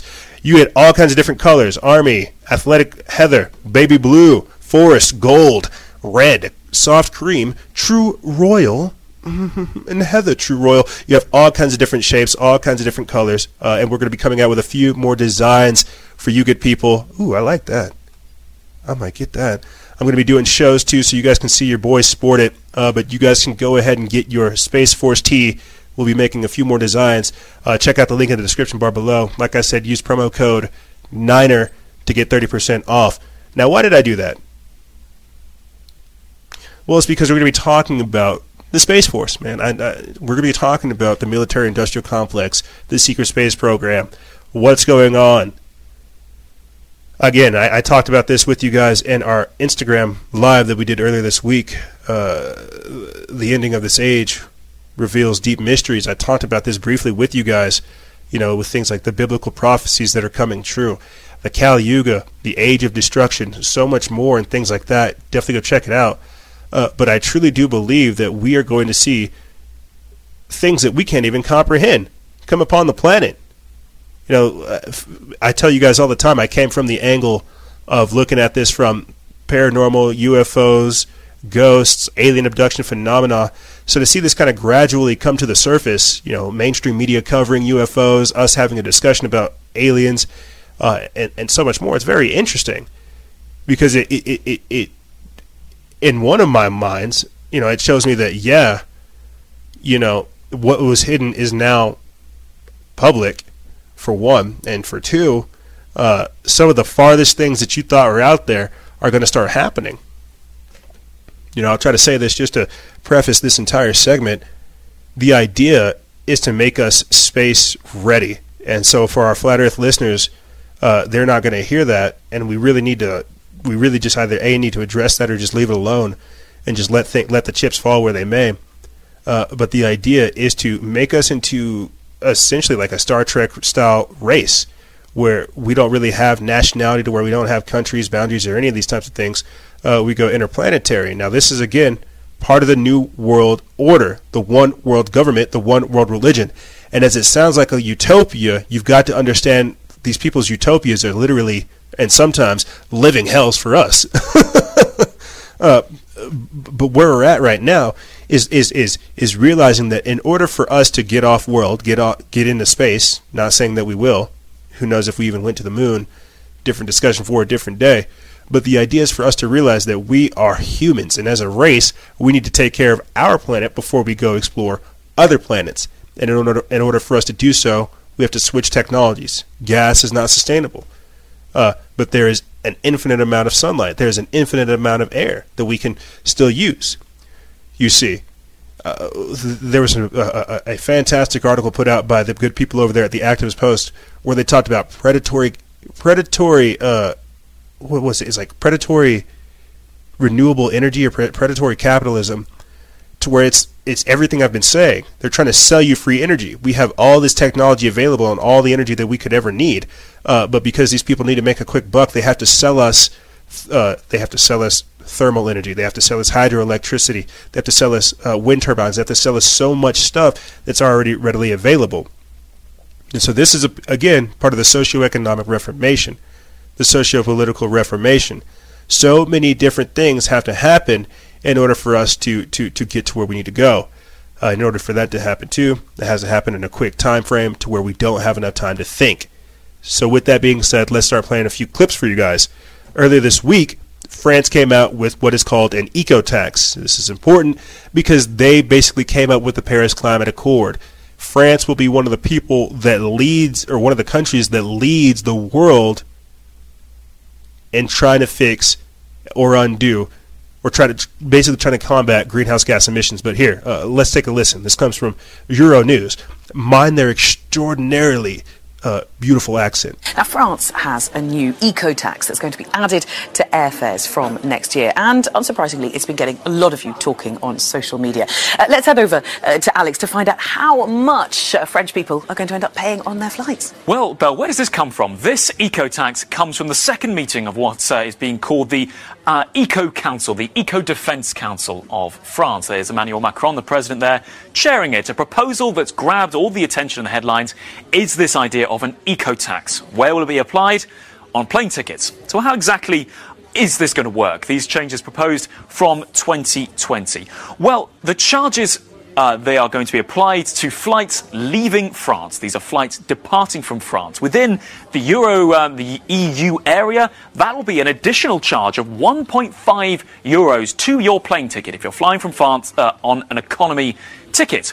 If, however, you're going for business or fancied a bit more of an expensive seat, that tax would rise to 9 euros. There's a charge added on top of your fare if you're leaving from France. What if you want to go further away? You don't want to do short haul, you're going long haul. Well, have a look at this. If you're flying elsewhere in the world, the charges would rise on economy to 3 euros, but up to 18 euros if you were flying uh, business class. Now, this obviously getting a lot of people talking. It's fair to say some people, some climate activists, saying not enough. The charges should be more. But what is interesting, we've just had a very uh, a reaction from Air France just a couple of uh, moments ago. They're saying it'll penalise the company and airfares more generally at a time when, particularly French airlines, might be looking to shore themselves up to protect themselves in the future. And indeed, on that note, you've got aviation journalists like Xavier here saying, has any real analysis been done into this? Has there been a strategic plan, or is this an eye grabbing tax? Despite that, though, there are other people like Andrew saying it needs to be hiked. It should be more expensive. This effectively is too cheap. Now, where does social media come into all this? Well, let's not forget, it was on social media the climate marches, the climate movement across Europe was coordinated. Aviation and potential charges to be added to it are really big talking points. So France now making a big move.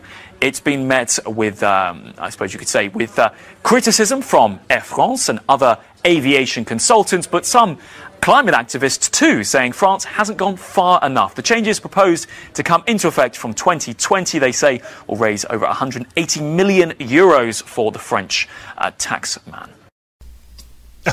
Well, thank you very much for uh, such an astounding uh, report.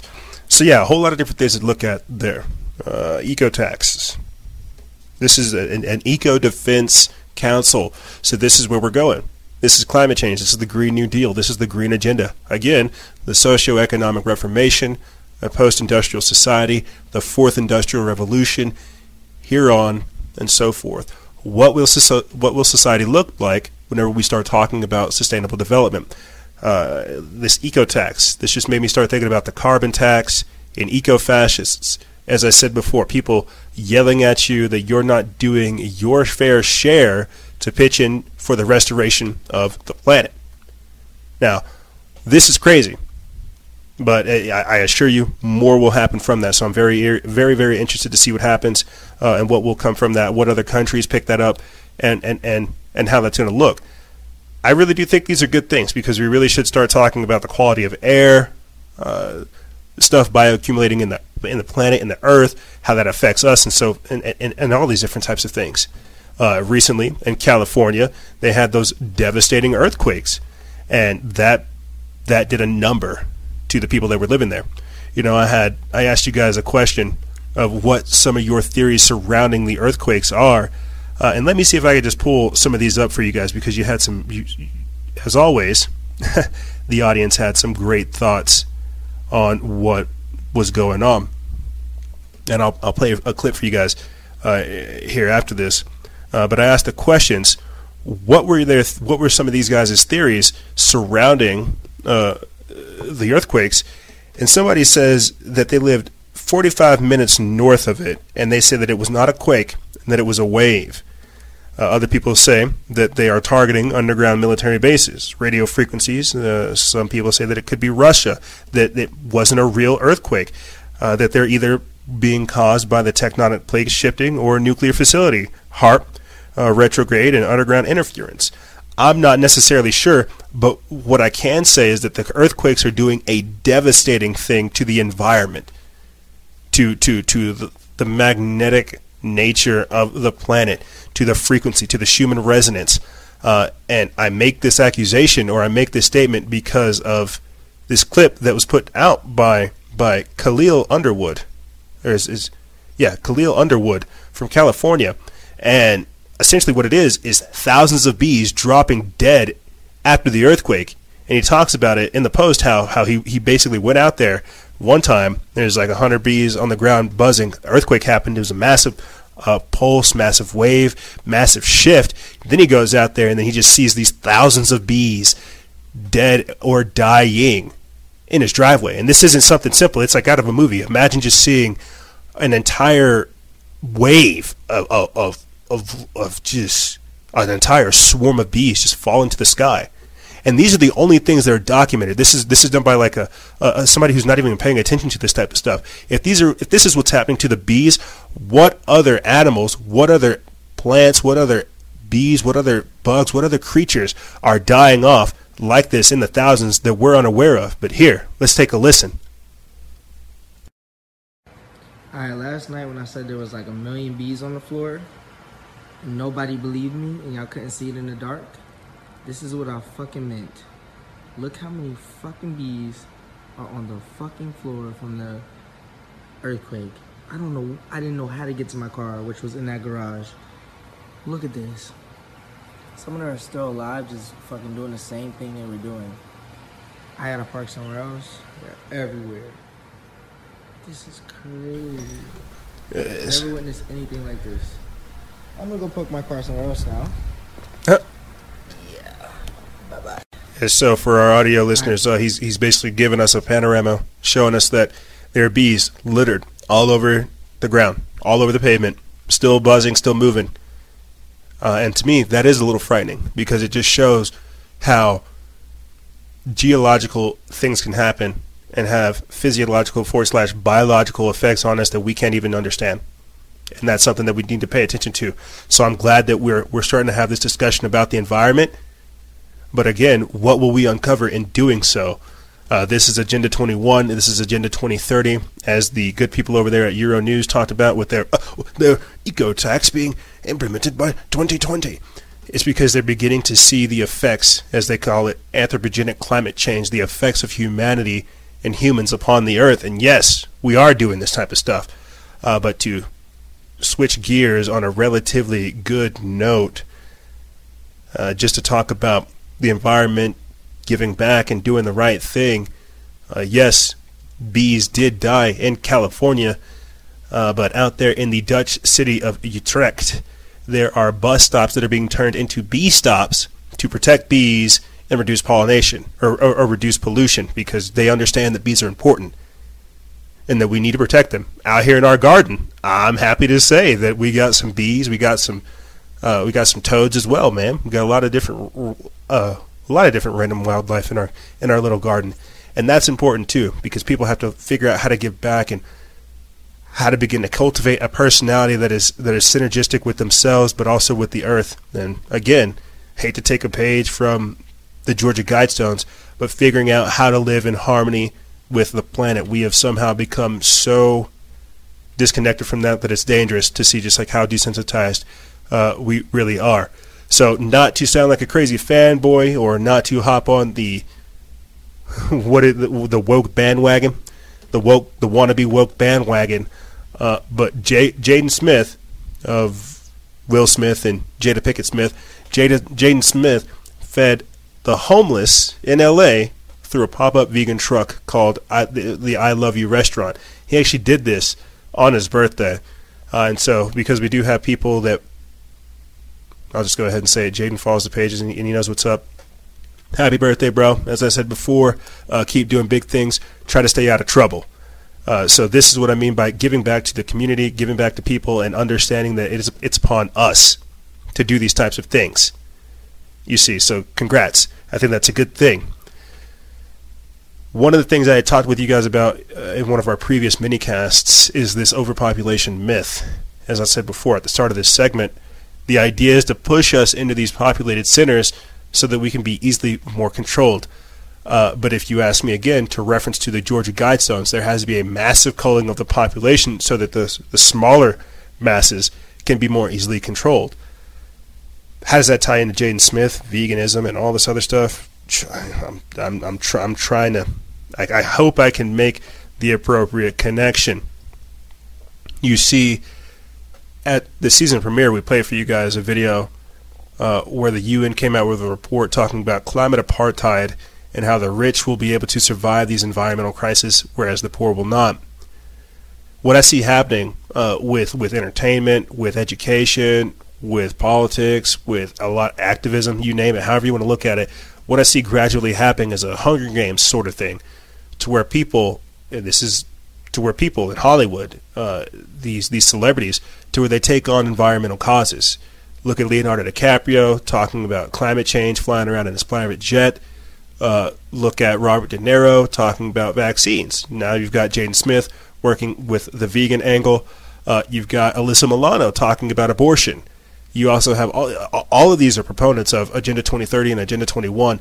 Uh, but I guess what I'm trying to say is you have these celebrities taking on new roles. They realize that, again, the stage of Hollywood, of California, it's either going to break off and become useless. The real stage is the world. They have their phones. And so now they've got to do a different type of acting.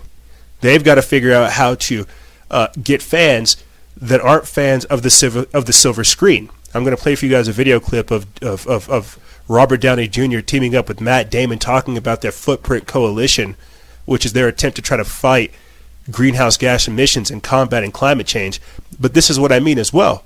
Uh, when you have little girls, Greta Thunberg, activists who are like 14 years old, teaming up with with with people in the entertainment and politics to say that hey, you're killing us, climate change, change change your ways.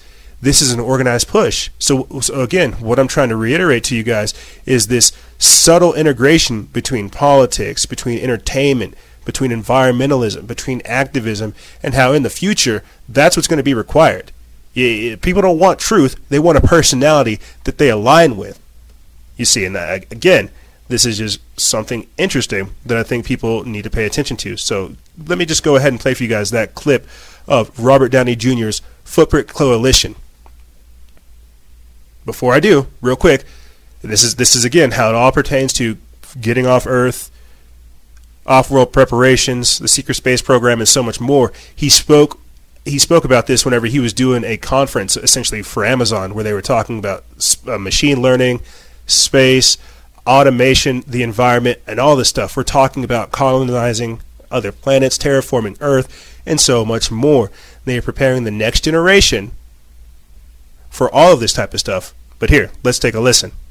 Man, I am feeling very spiritual right now. You smell that? That might be a Pulitzer. wow. You know, I think it is Nietzsche who said, one must still have chaos in one's life to be able to give birth to a dancing star. hey, buddy, how you doing? Great. Yeah, I'm here. I'm here uh, on Mars. It worked. Oh, good. Uh, the hat, by the way. Okay, so it's going to be extraordinarily cheesy. I think you guys should just go ahead and prepare yourself for that. You're going to be seeing live acting. Live acting to where they can inseminate you with ideas. They're trying to incept ideas to you. So get ready for the cheese. Get ready for the cliche. Get ready for the acting. Get ready to be sold the idea of, of going to space uh, by puppets, by actors.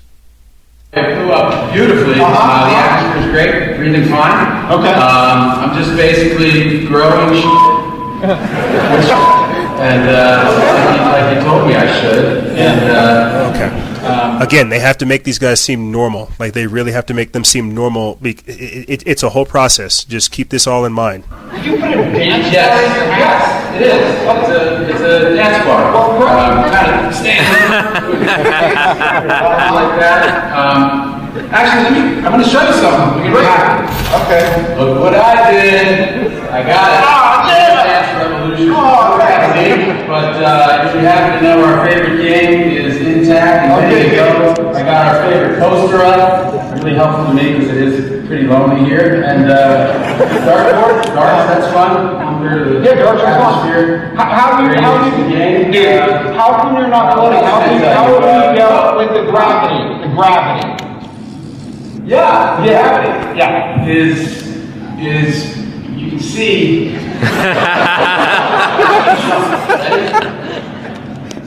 uh,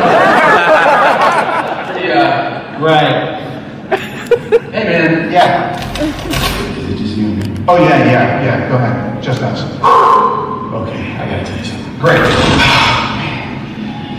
Uh, kill the redax. Come on. It's, okay. It's just ridiculous. I can't keep this going. I'm, I'm not on Mars, Robert. I mean, I'm in my basement. Um, look, I mean, I wanted to go. Uh, you know, Mike was there, but it was uh, it was family share day at the kids' school, and um, right. I'd rather let down all of civilization than my kids. So.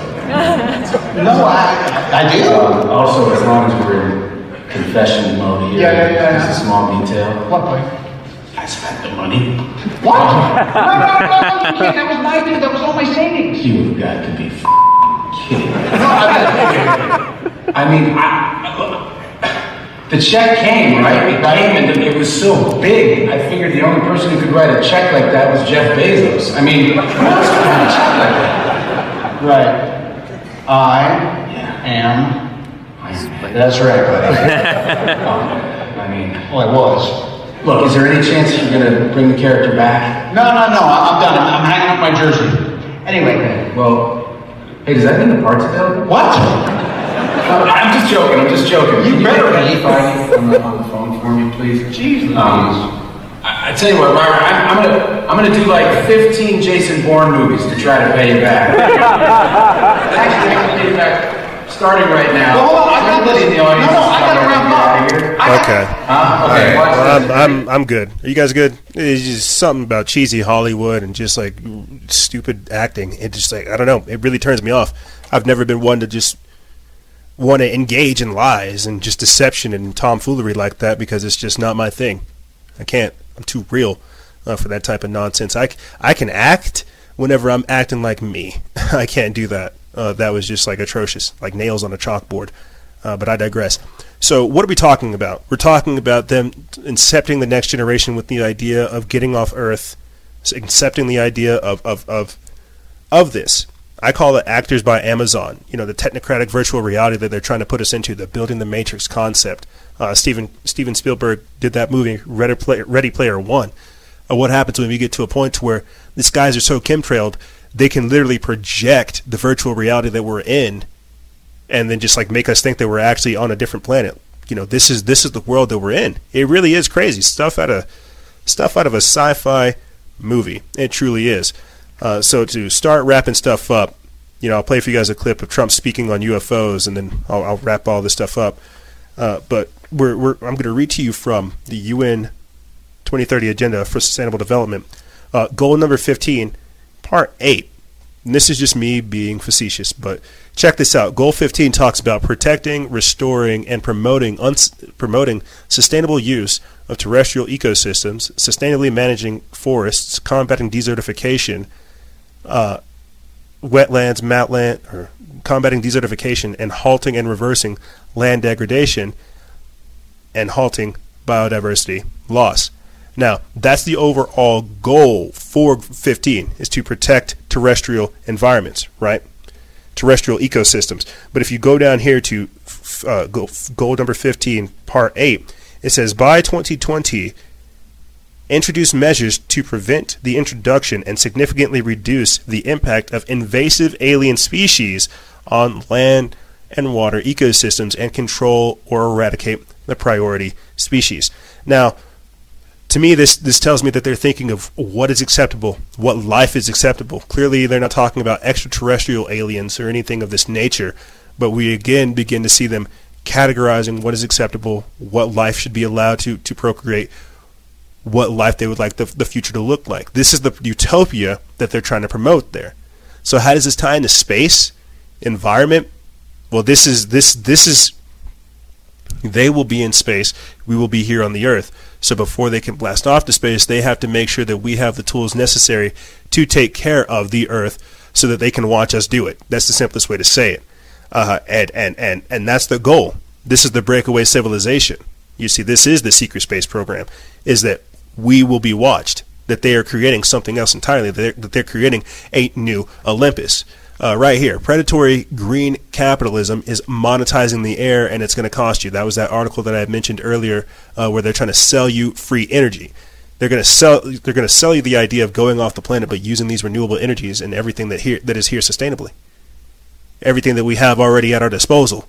You see, that's what I mean by the free energy, the the, the light, the water, the air, all of it. That's that's what they will use to power this future that they're creating.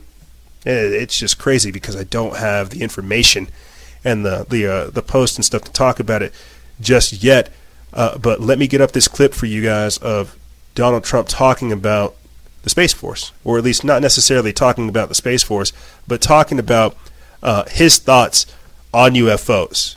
And again, this is just something I see happening where they're where they're allowing more of these talking points to be put out there uh, speaking on UFOs, talking about UFOs, releasing information on UFOs, changing the way that people can talk about UFOs. It's so so much that it, it, it it's very interesting. Again, it just shows you where we're going and why the creation of the Space Force is very real, but how indeed this whole topic of UFOs, of ufology, of the military industrial complex, the secret space program, the deep space, the secret space, or the, the, the black budget projects, all this stuff deserves a whole new lens. But here we have uh, President Trump talking again on UFOs. The federal government is being increasingly open about its decades long investigation of UFOs. They have spent millions of dollars, and officials admit now they've seen many things they don't understand. We decided to ask the president about it. Here was his semi cryptic answer. Watch. You gave an interview the other day in which you said you've been briefed on unidentified flying objects. Are they are they real? Uh, well, I don't want to really get into it too much, but personally, I tend to doubt it. Uh, I mean, you have people that swear by it, right? And pilots have come in and they said, and these are pilots that are not pilots that are into that particular world, but we have had people saying that they've seen things. Uh, I'm not a believer, but you know, I guess anything's possible. We spoke to a government official recently who said the U.S. government had wreckage from a UFO in a, in a facility on an Air Force base. Are you familiar with that? I haven't heard that, no. I haven't heard that. Uh, it has not been within government, has not been a big thing, but I've seen. The federal government is being increasingly open about it. And I'm sure we'll hear more about that, but. Uh, as Trump said, he's not a believer, but you know, I guess anything is possible. The reason I feel like he's taken all these types of tactful steps and gradual disclosure is because again we understand what the space force is we understand uh, what asgardia is.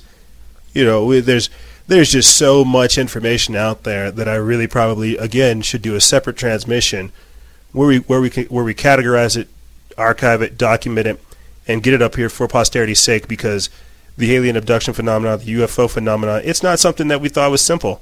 You know, this is this is becoming increasingly apparent.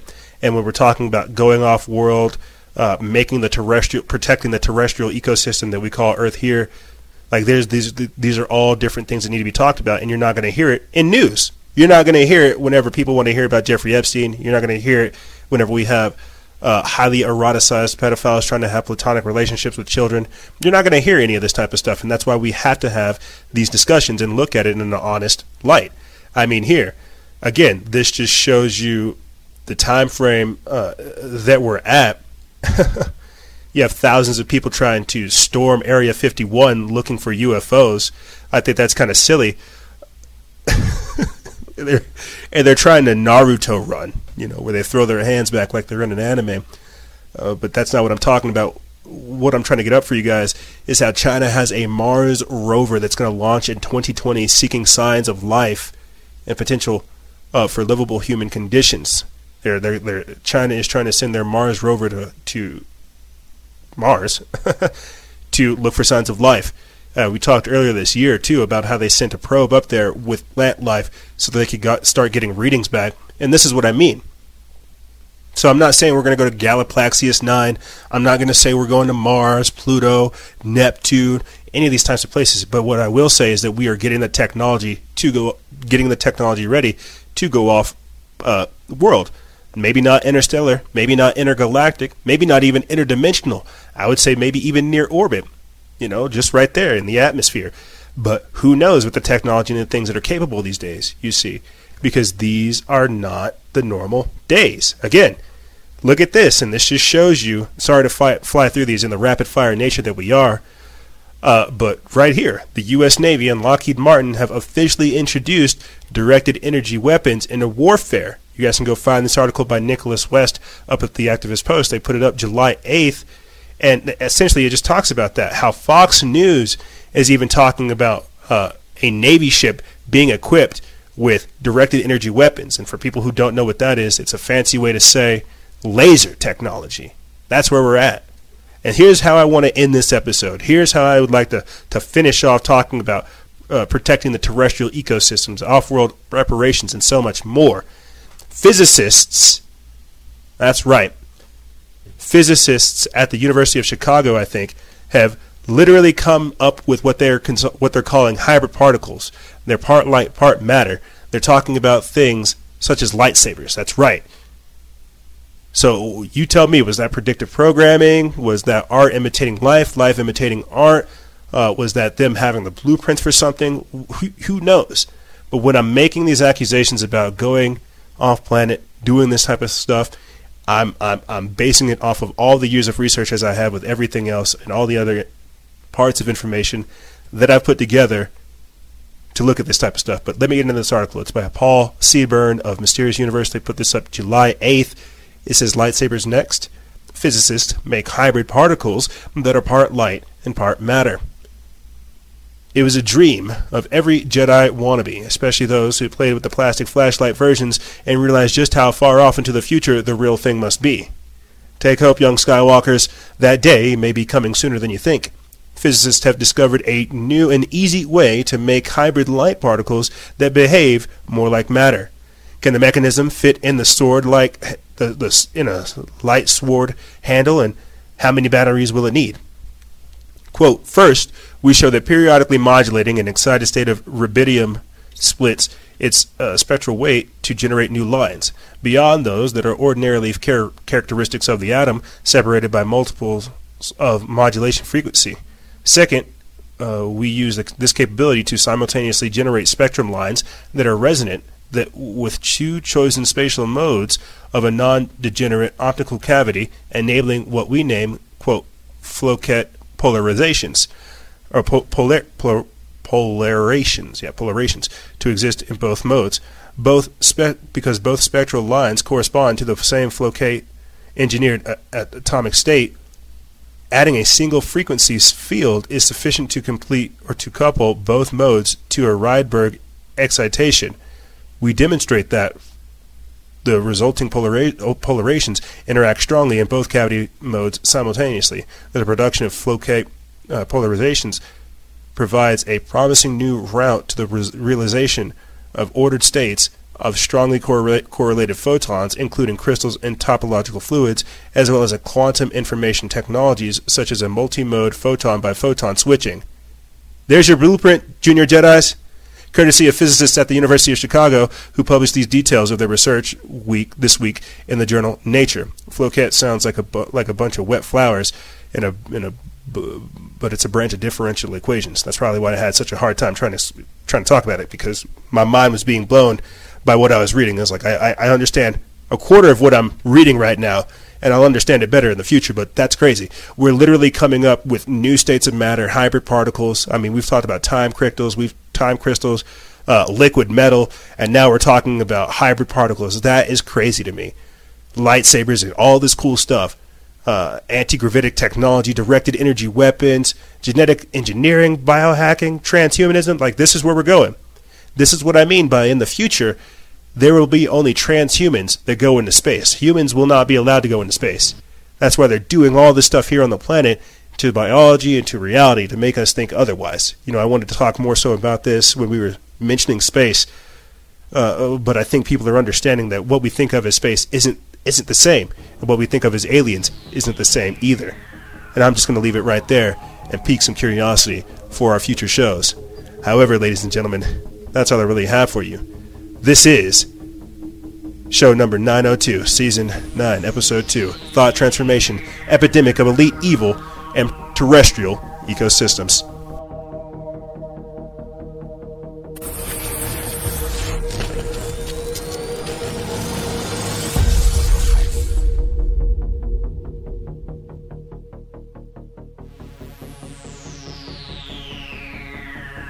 And like I said, that's all I really have for you guys, except for this closing statement that I prepared for you guys. Uh, pull back.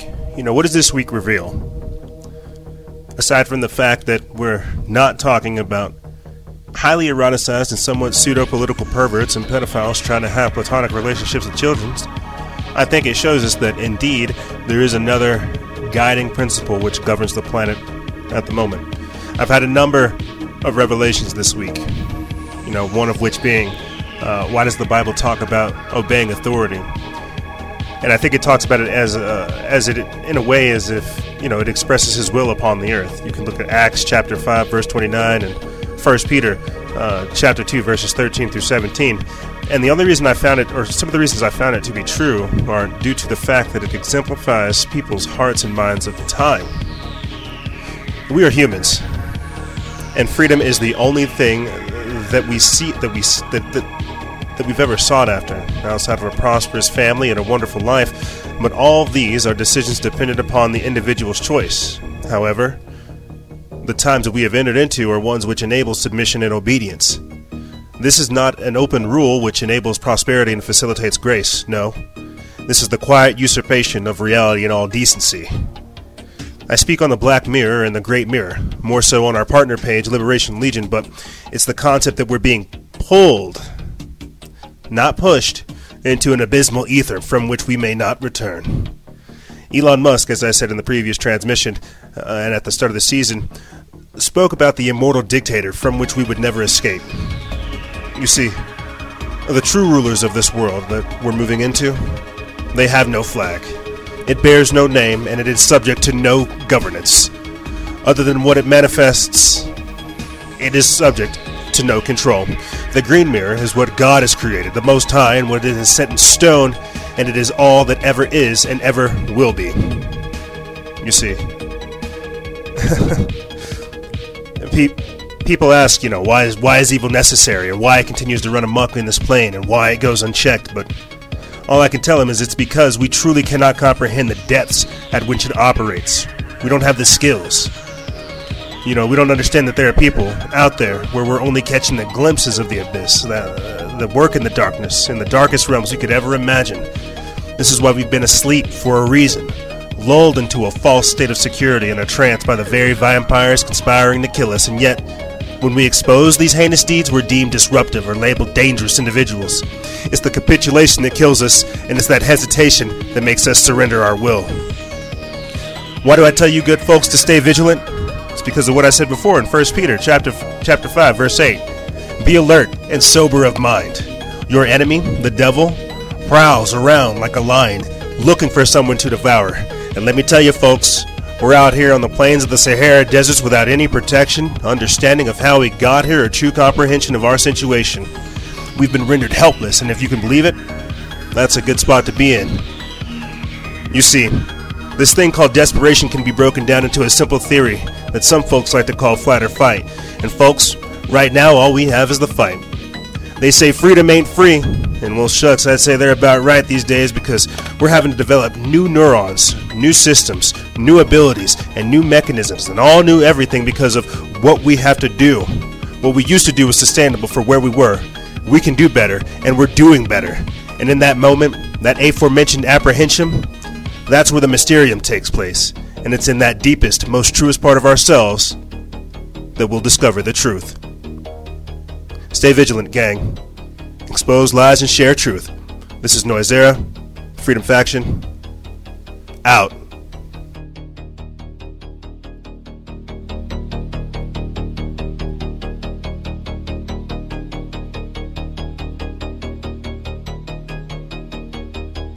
That social media summit sucked. Ours was way better. Way better. Our social media summit was way better. But check it out. Link in the description bar below. Later.